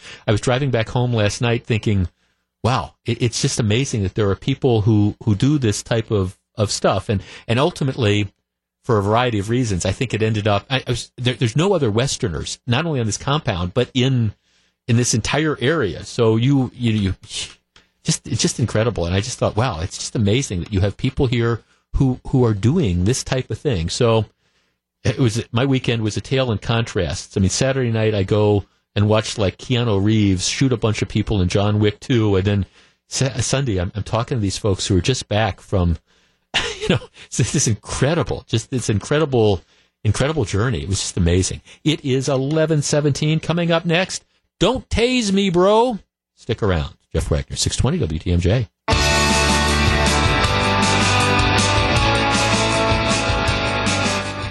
It's eleven nineteen, Jeff Wagner, six twenty W T M J. From fitness to fashion and everything in between, Miss Wisconsin U S A joins the Milk and Honey podcast. Hear it now on W T M J, or the W T M J mobile app. While you're there, look at the other podcasts we have. And like I was saying a couple minutes ago, we also podcast this program. And I know lots and lots of people are downloading it, and I certainly, certainly appreciate that. I also see a number of people are checking out the interview we did with one of the carjacking victims from Bayshore on Friday. Just, uh, just an amazing, we did the interview this morning, but the carjacking was Friday. Just an amazing, amazing cautionary tale. Yeah, I, I admit, just after meeting this couple, just hearing their stories and, and the work that they were doing, it's just, it, it's, it is just absolutely incredible. Yeah, my response, Hondo and I were talking about during the break, is, wow, it sounds like a worthwhile cause. I'll, I'll send money, but just, there's people out there in the world that go and do these things, and you gotta, you just have to respect that. All right, here is the story. Palm Beach, Florida, last week, police get called to a nursing room, nursing home. There is a ninety-one-year-old man who is suffering from dementia. So here's the story. Wednesday night, police are called to this assisted living center where a guy named Daniel Diaz, ninety-one, was threatening staff workers. He's ninety-one years old. According to the incident report, staffers said the guy kicked the nurse and swung at an employee. He also made statements like, go ahead and shoot me, give me your gun, I'll shoot you myself. So the the authorities, I mean, call, the, the folks at the residential living facility, call the call the police. The cops show up. They find the guy walking in the common area without assistance. The officers try to talk him down. He's ninety-one years old. He's got dementia. They say, please, sir, sit down on the couch. He becomes agitated. He tells the officers he wanted to hurt them. He says, go ahead and shoot me. Give me your gun, and I'll shoot you myself. Um, he threatens police, saying, I want to kill every one of them. Now, he's ninety-one years old with dementia. After multiple attempts of trying to calm him down, one officer says, okay, enough is enough. I'm going to take him into custody. Um, they get him to sit down on the couch, but he falls over on his side. That's when apparently an officer is, you know, trying to wrestle with him a little bit. He tries to bite the police officer. Then what happens is one of the police officers from very close range pulls out his taser and shoots the ninety-one-year-old guy in the chest, stunning him. All right. This has created a huge controversy down in Florida. The question being, you have a ninety-one-year-old guy. He is suffering from dementia. He is clearly agitated, clearly agitated, saying crazy things, but he's a ninety-one-year-old guy that has dementia. Is it appropriate for the police to pull out a taser and to stun him at close range? Yes, he is struggling. He's not armed, although he's trying to, again, he's trying to bite one of the police officers as they try to take him into custody. This isn't an eighteen-year-old woman with a knife. This isn't a, you know, thirty-year-old carjacker with a gun. This is a ninety-one-year-old guy in a nursing home with dementia who is clearly acting up. He is not compliant with police orders. But he, he's not armed, and he's, you know, not going anywhere. You essentially have this situation controlled, but you're trying to take him into custody. four one four, seven nine nine, one six two zero, eight hundred, eight seven seven, one six two zero. That's the Acunet Mortgage toll-free talk line. All right, if you heard this story, and if this, if this was your mom, or this was your dad, or this was your grandma, and this was your grandpa, something like that, you know, how would you feel about your ninety-one-year-old relative, under these circumstances, being hit at point-blank range with with a taser, excessive or not? Terry in Muskego. Terry, you're first. Good morning. I think it's excessive force. Okay, tell me why. Why? He's ninety-one years old. If they couldn't control, with two people, control him. Yeah. I mean, if that was their father, I you know, I would sue him. I really would. Um, well, he wasn't. See, I mean, he wasn't armed. He wasn't. It's not like he had a knife and was brandishing the knife. I mean, he's by the time they tase him, he's on the couch. You know, he's yeah, actually fallen over on the couch. He's ninety-one years old. How strong can he be? Right. So you would think now, obviously, he's struggling. He's not complying. They're telling him, you know, we're we're gonna we're gonna take you into custody, or we're gonna control you, or whatever. He's not. He's not cooperating. So right, but they could have handcuffed him or something. Okay, so you think the you think the taser was too much? Way too much. All right, thanks for the call. four one four, seven nine nine, one six two zero. We continue the conversation next. If you're on the line, please hold on. Terry says, too much. What do you think? Um, eleven twenty-four, Jeff Wagner, six twenty W T M J. It's eleven twenty-seven, Jeff Wagner, six twenty W T M J. Let's talk to Brian in Waupaca. Brian, good morning. Yeah, good morning. Hey, uh, that happened at the Wisconsin Veterans Home at King about three years ago. They had a veteran that didn't want to be at King anymore, and he was in his wheelchair driving down the street. And when they tried to get him to come back, he didn't want to, and he was combative, and the sheriff's deputy tased him, and he was in a wheelchair. Do you think that was excessive? I do. Okay. Um, there's, there's when you're uh, elderly and uh, you don't have your mind anymore and your physical capabilities, there's no reason to, to, to tase. Well, I mean, I guess at, at one point, I mean, if if if the guy had been armed with a knife or something, would that change the dynamic? Now, in this case, the guy wasn't. He was ninety-one years old, and he had he wasn't even able to sit up on the couch. Apparently, he had fallen over on, on the couch, but I'm sure he was struggling. Um, um, if he if he had been armed, would that maybe change the discussion? Possibly. Right, but he wasn't. Okay, thanks for the call. Appreciate it. Let's see, Kathy in Delafield. Kathy, good morning. You're on six twenty W T M J. Morning, Jeff. What do you think? I've been a, I'm retired now, but I was a nurse for about forty years, and having dealt with many people, both in a hospital setting and in a nursing home setting, when dementia people go off the deep end and they become very agitated, they're incredibly strong. Mm-hmm. And when it takes five or six nurses or nursing personnel, and they're all women, to get somebody under control... I've been kicked in the head. Mm-hmm. I, I had my telephone kicked out of my hand. I, my my glasses flew across the room. I don't know if there is a better way of getting them under control. But of course, on the other hand, Kathy, this, we're we're not talking. We're talking about a ninety-one-year-old guy right. who and. and And, and this isn't the nursing home staff. This is now you've got cops that are there, and I presume, I, I mean, I presume you're talking about you know young young police officers who are trained as to how to take people into custody. Um, is that maybe because I mean, look, I appreciate it. You're you're you know you're a nurse. You're trying to deal with somebody who's acting out with dementia. You want to try to restrain them, but that's you. Is there a difference if the police is involved are involved? Well, if they would give nurses tasers, but I don't think that's ever going to happen. Right. Right. Okay. But But you do need help, and you need people who professionally know how to get people under control without injuring the people who are trying to do it. Yes, and and I, and and I don't get me wrong. Thanks. I mean, don't get me wrong. I fully appreciate that you want to do this in a fashion. You don't want to put the police in jeopardy. I, I do have to say though, and I'm I'm look, I'm pro police, but I'm listening to this story and I'm thinking the guy's ninety-one years old. He's not armed. He's at a point now, he's he's clearly got dementia, acting out, and even even then I appreciate he can be stronger than normal, but he's ninety-one years old. I mean, seriously, what, what can the guy do? He's even to the point where he can't even stand up anymore. He's fallen over to his side. You would think that there might be some way that they could restrain him or calm him down without hitting him point blank with a taser, which to me is the type of thing you do when somebody who really poses a real significant threat to us. In any event, they're looking into this and trying to figure out what would happen. I, I, I don't know. Am I going to be too judgmental? No. But at the same time, really, ninety-one years old, assisted living facility. The guy can't eat. He's not armed. And you zap him with a taser? Hmm.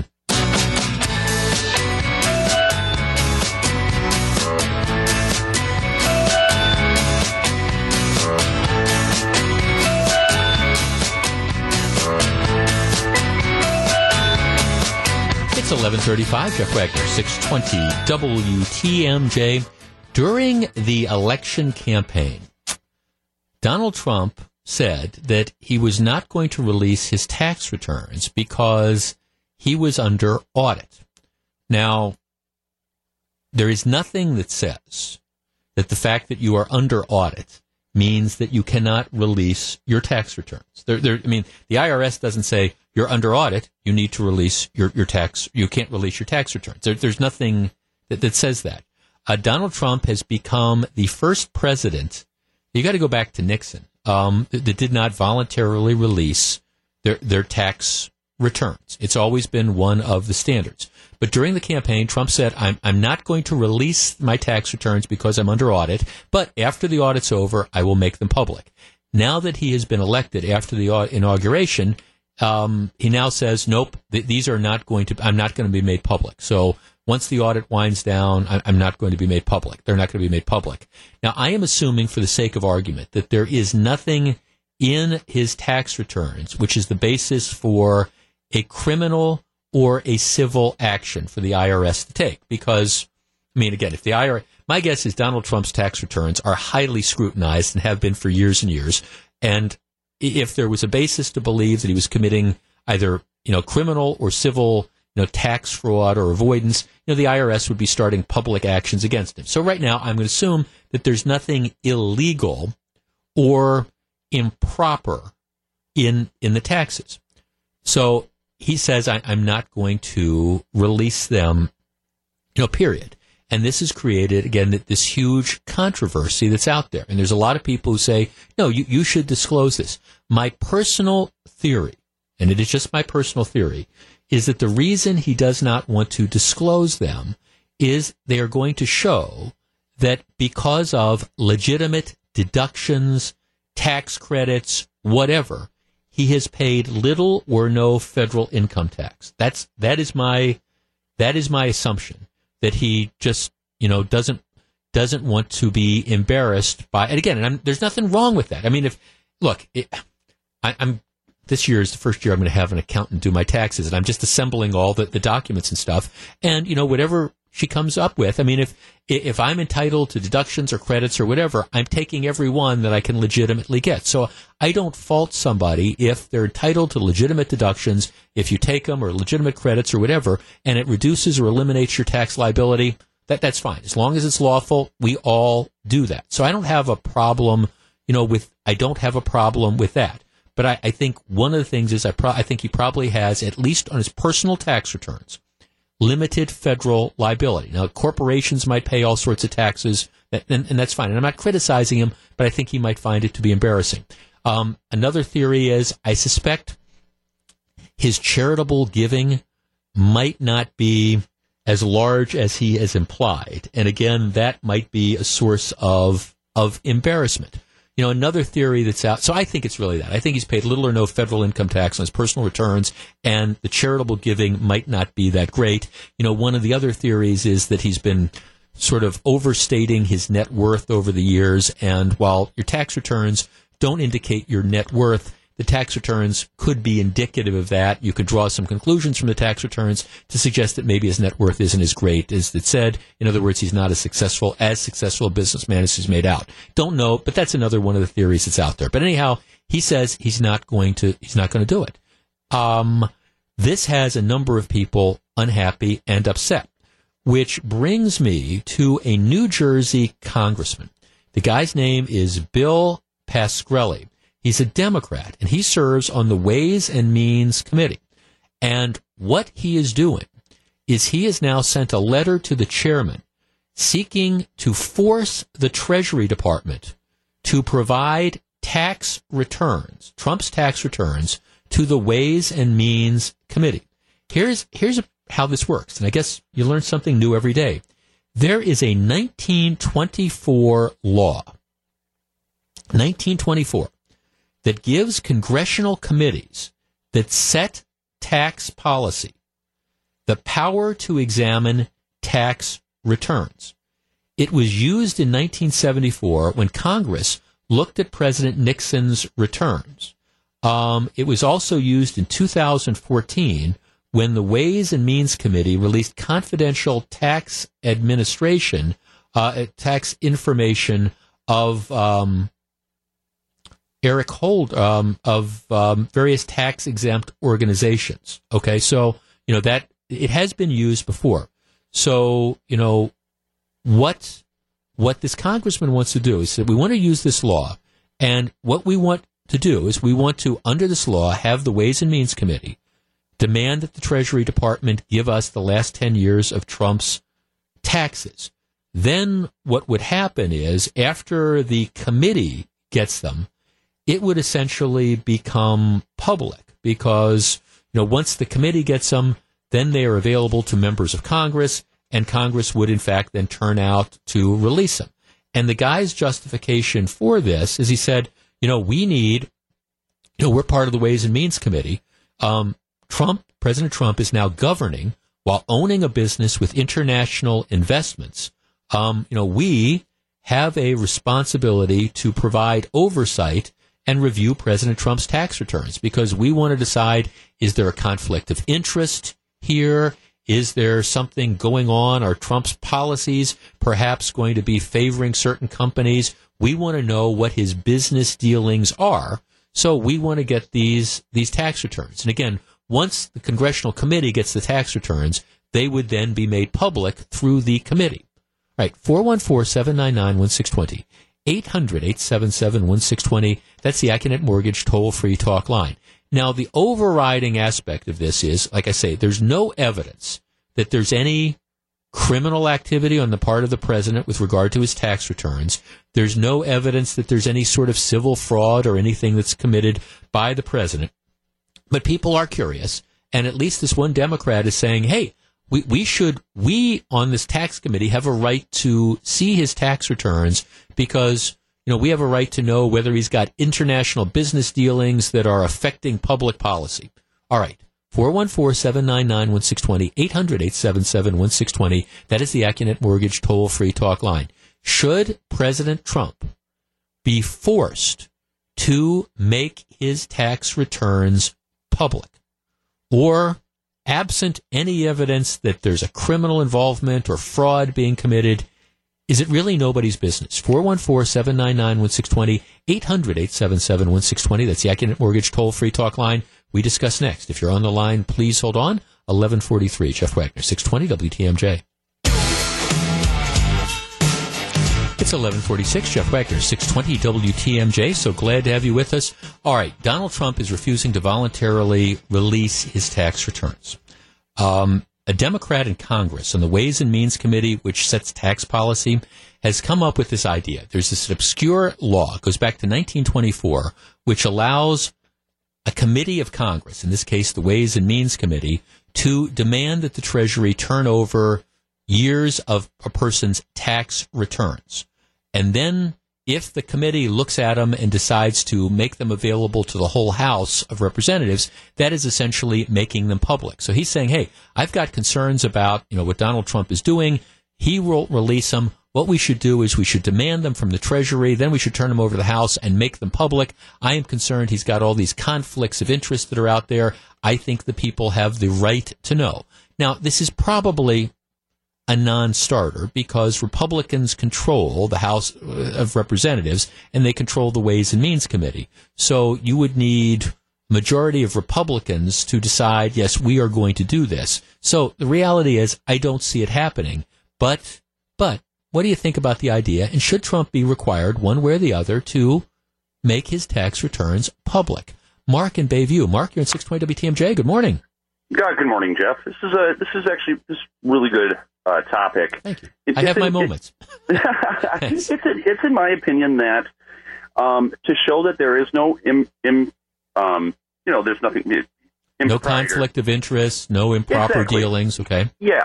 Um, that this, I think it's, I think it's a good idea. Um, you know, I. You well, know, let me ask tweeting, you this. See, I, tweeting, I, let me ask you this. See, I think okay. I don't disagree with you that I think mm-hmm. it would be a good idea. I, I wish yep. he would have done this um, because, it again, it, it eliminates any sort of question. It puts all this stuff to bed. But just because it would be a good idea doesn't mean he should be forced to do it if he doesn't want to. Um, well, it, that I mean, if if it does go through Congress and there are Republicans that say yes, you got to do it, then he'll have to do it. Uh, it's it, the law, you know. That maybe that's just a law that they need to, you know, go back and look at. But um, you know, with his with what what is you know he's come out against Nordstrom, and he you know he he'll badger companies on Twitter. I, I just think that you're kind of opening Pandora. If you're going to go after companies because something happens that you don't like, it's, you, you should you know what, what your dealings are. No, I think I, I, I mean, look, I, I understand that. Um, you want to talk about setting off a potential constitutional crisis. I'm just trying to imagine if. And now, again, I don't think it's going to happen because Republicans control Congress, like I say, and I don't think that, to me, this was more of a let's try to make a political statement and let's get this issue back in the news than something that's realistically going to happen, because I don't think a Republican-controlled House Ways and Means Committee is going to demand that the Treasury turn over the tax records. I can also certainly envision a situation where, gosh, I mean, this is the last thing we need, but the Treasury Department is, of course, under the executive branch. I could see Donald Trump saying, no, don't comply with this order, and then you've got the whole constitutional issues that are out there, which is, again, one of the reasons why I just wish he would make them, them public in the first place. But but at the same time, this this isn't going to happen. I think he should make them public. But do I believe he should be forced to make them public? No. I mean, this was an election issue. This was certainly something that was raised during the campaign. And I read the same polls that everybody else does. And to the extent that you can believe polls, you know, the majority of people are saying he should disclose them. I, I would be answering that as well. I think he should disclose them. But the question becomes, should he have to, or should Congress take these backdoor ways to do it, absent any evidence of of wrongdoing? four one four, seven nine nine, one six two zero is the number. Bob in Cedarburg. Bob, good morning. Good morning. I think he should, because he promised he would do it. Mm-hmm. And if he doesn't let those go, how many other promises are people going to say he made and he wouldn't follow okay. through? Let me ask you the same question I asked the same last caller. I agree with you. I think he should do that. I think he should have disclosed it a while ago. If he refuses, though, do you think Congress should force him to do it or try to force him to do it? I think so, due to the fact that I can see there's benefits to it. I hate to get audited by the I R S. And one of the difficulties is you expose it to other problems. Uh-huh. It's just a, it kind of like a, a hole, big hole. More you dig in, more you dig in. But again, now you get into the other problem. If Republicans have to do it, what in the you-know-what happened to Hillary and that um, that foundation? Well, I mean, I think, I think, I mean, thanks. I mean, I do think that that's, I mean, I think the whole Clinton Foundation, that's going to be an issue as well. Hate to get audited. I got audited once. I've told this story before. This is, this, this is in the category of no good deed goes unpunished. Several years ago, it's a Friday afternoon. I'm sitting at my house, getting ready to go out to dinner. Mail comes. Got a letter from the I R S. I look through it, and in it is a check for like ten grand from the I R S. And it says, you've made a mistake on your tax returns. Here, we're, we're giving you this. You've overpaid. Here's the money. Now, I I do not claim to be perfect, but I know darn well that I did not make a ten thousand dollars mistake in my error, in my favor on the tax returns, because I mean, I, you know, I mean, before I send in one year's tax returns, I, I mean, I know what's happened the year before and before that. I have a rough idea. And I, could I make a mistake? Absolutely. Could I make a ten thousand dollars mistake or ballpark? No. So then, of course, that ruins my evening because I'm obsessive compulsive. I sit there and I spend like an hour and a half trying to figure out where the mistake was. And I, I figure it out.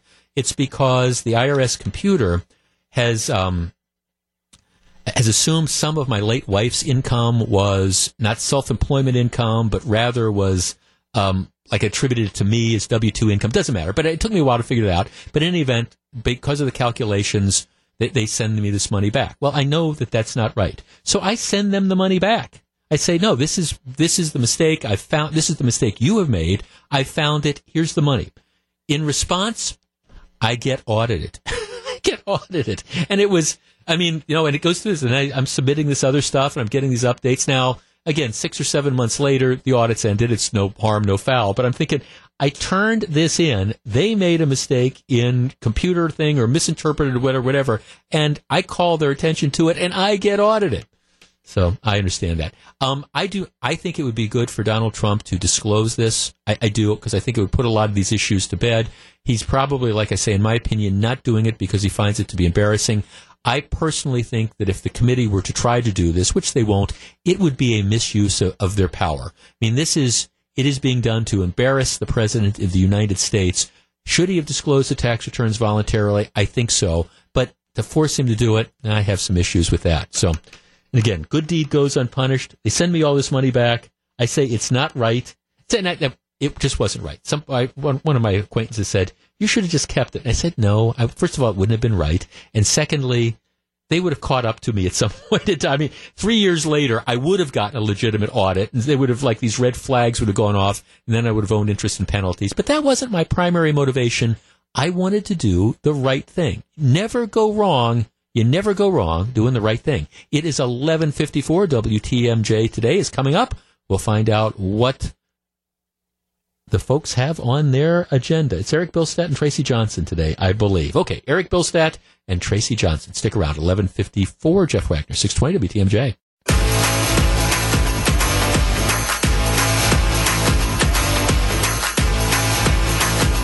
Jeff Wagner, six twenty W T M J. Eric Bilstadt. Tracy Johnson, back after last Friday's Week in Review.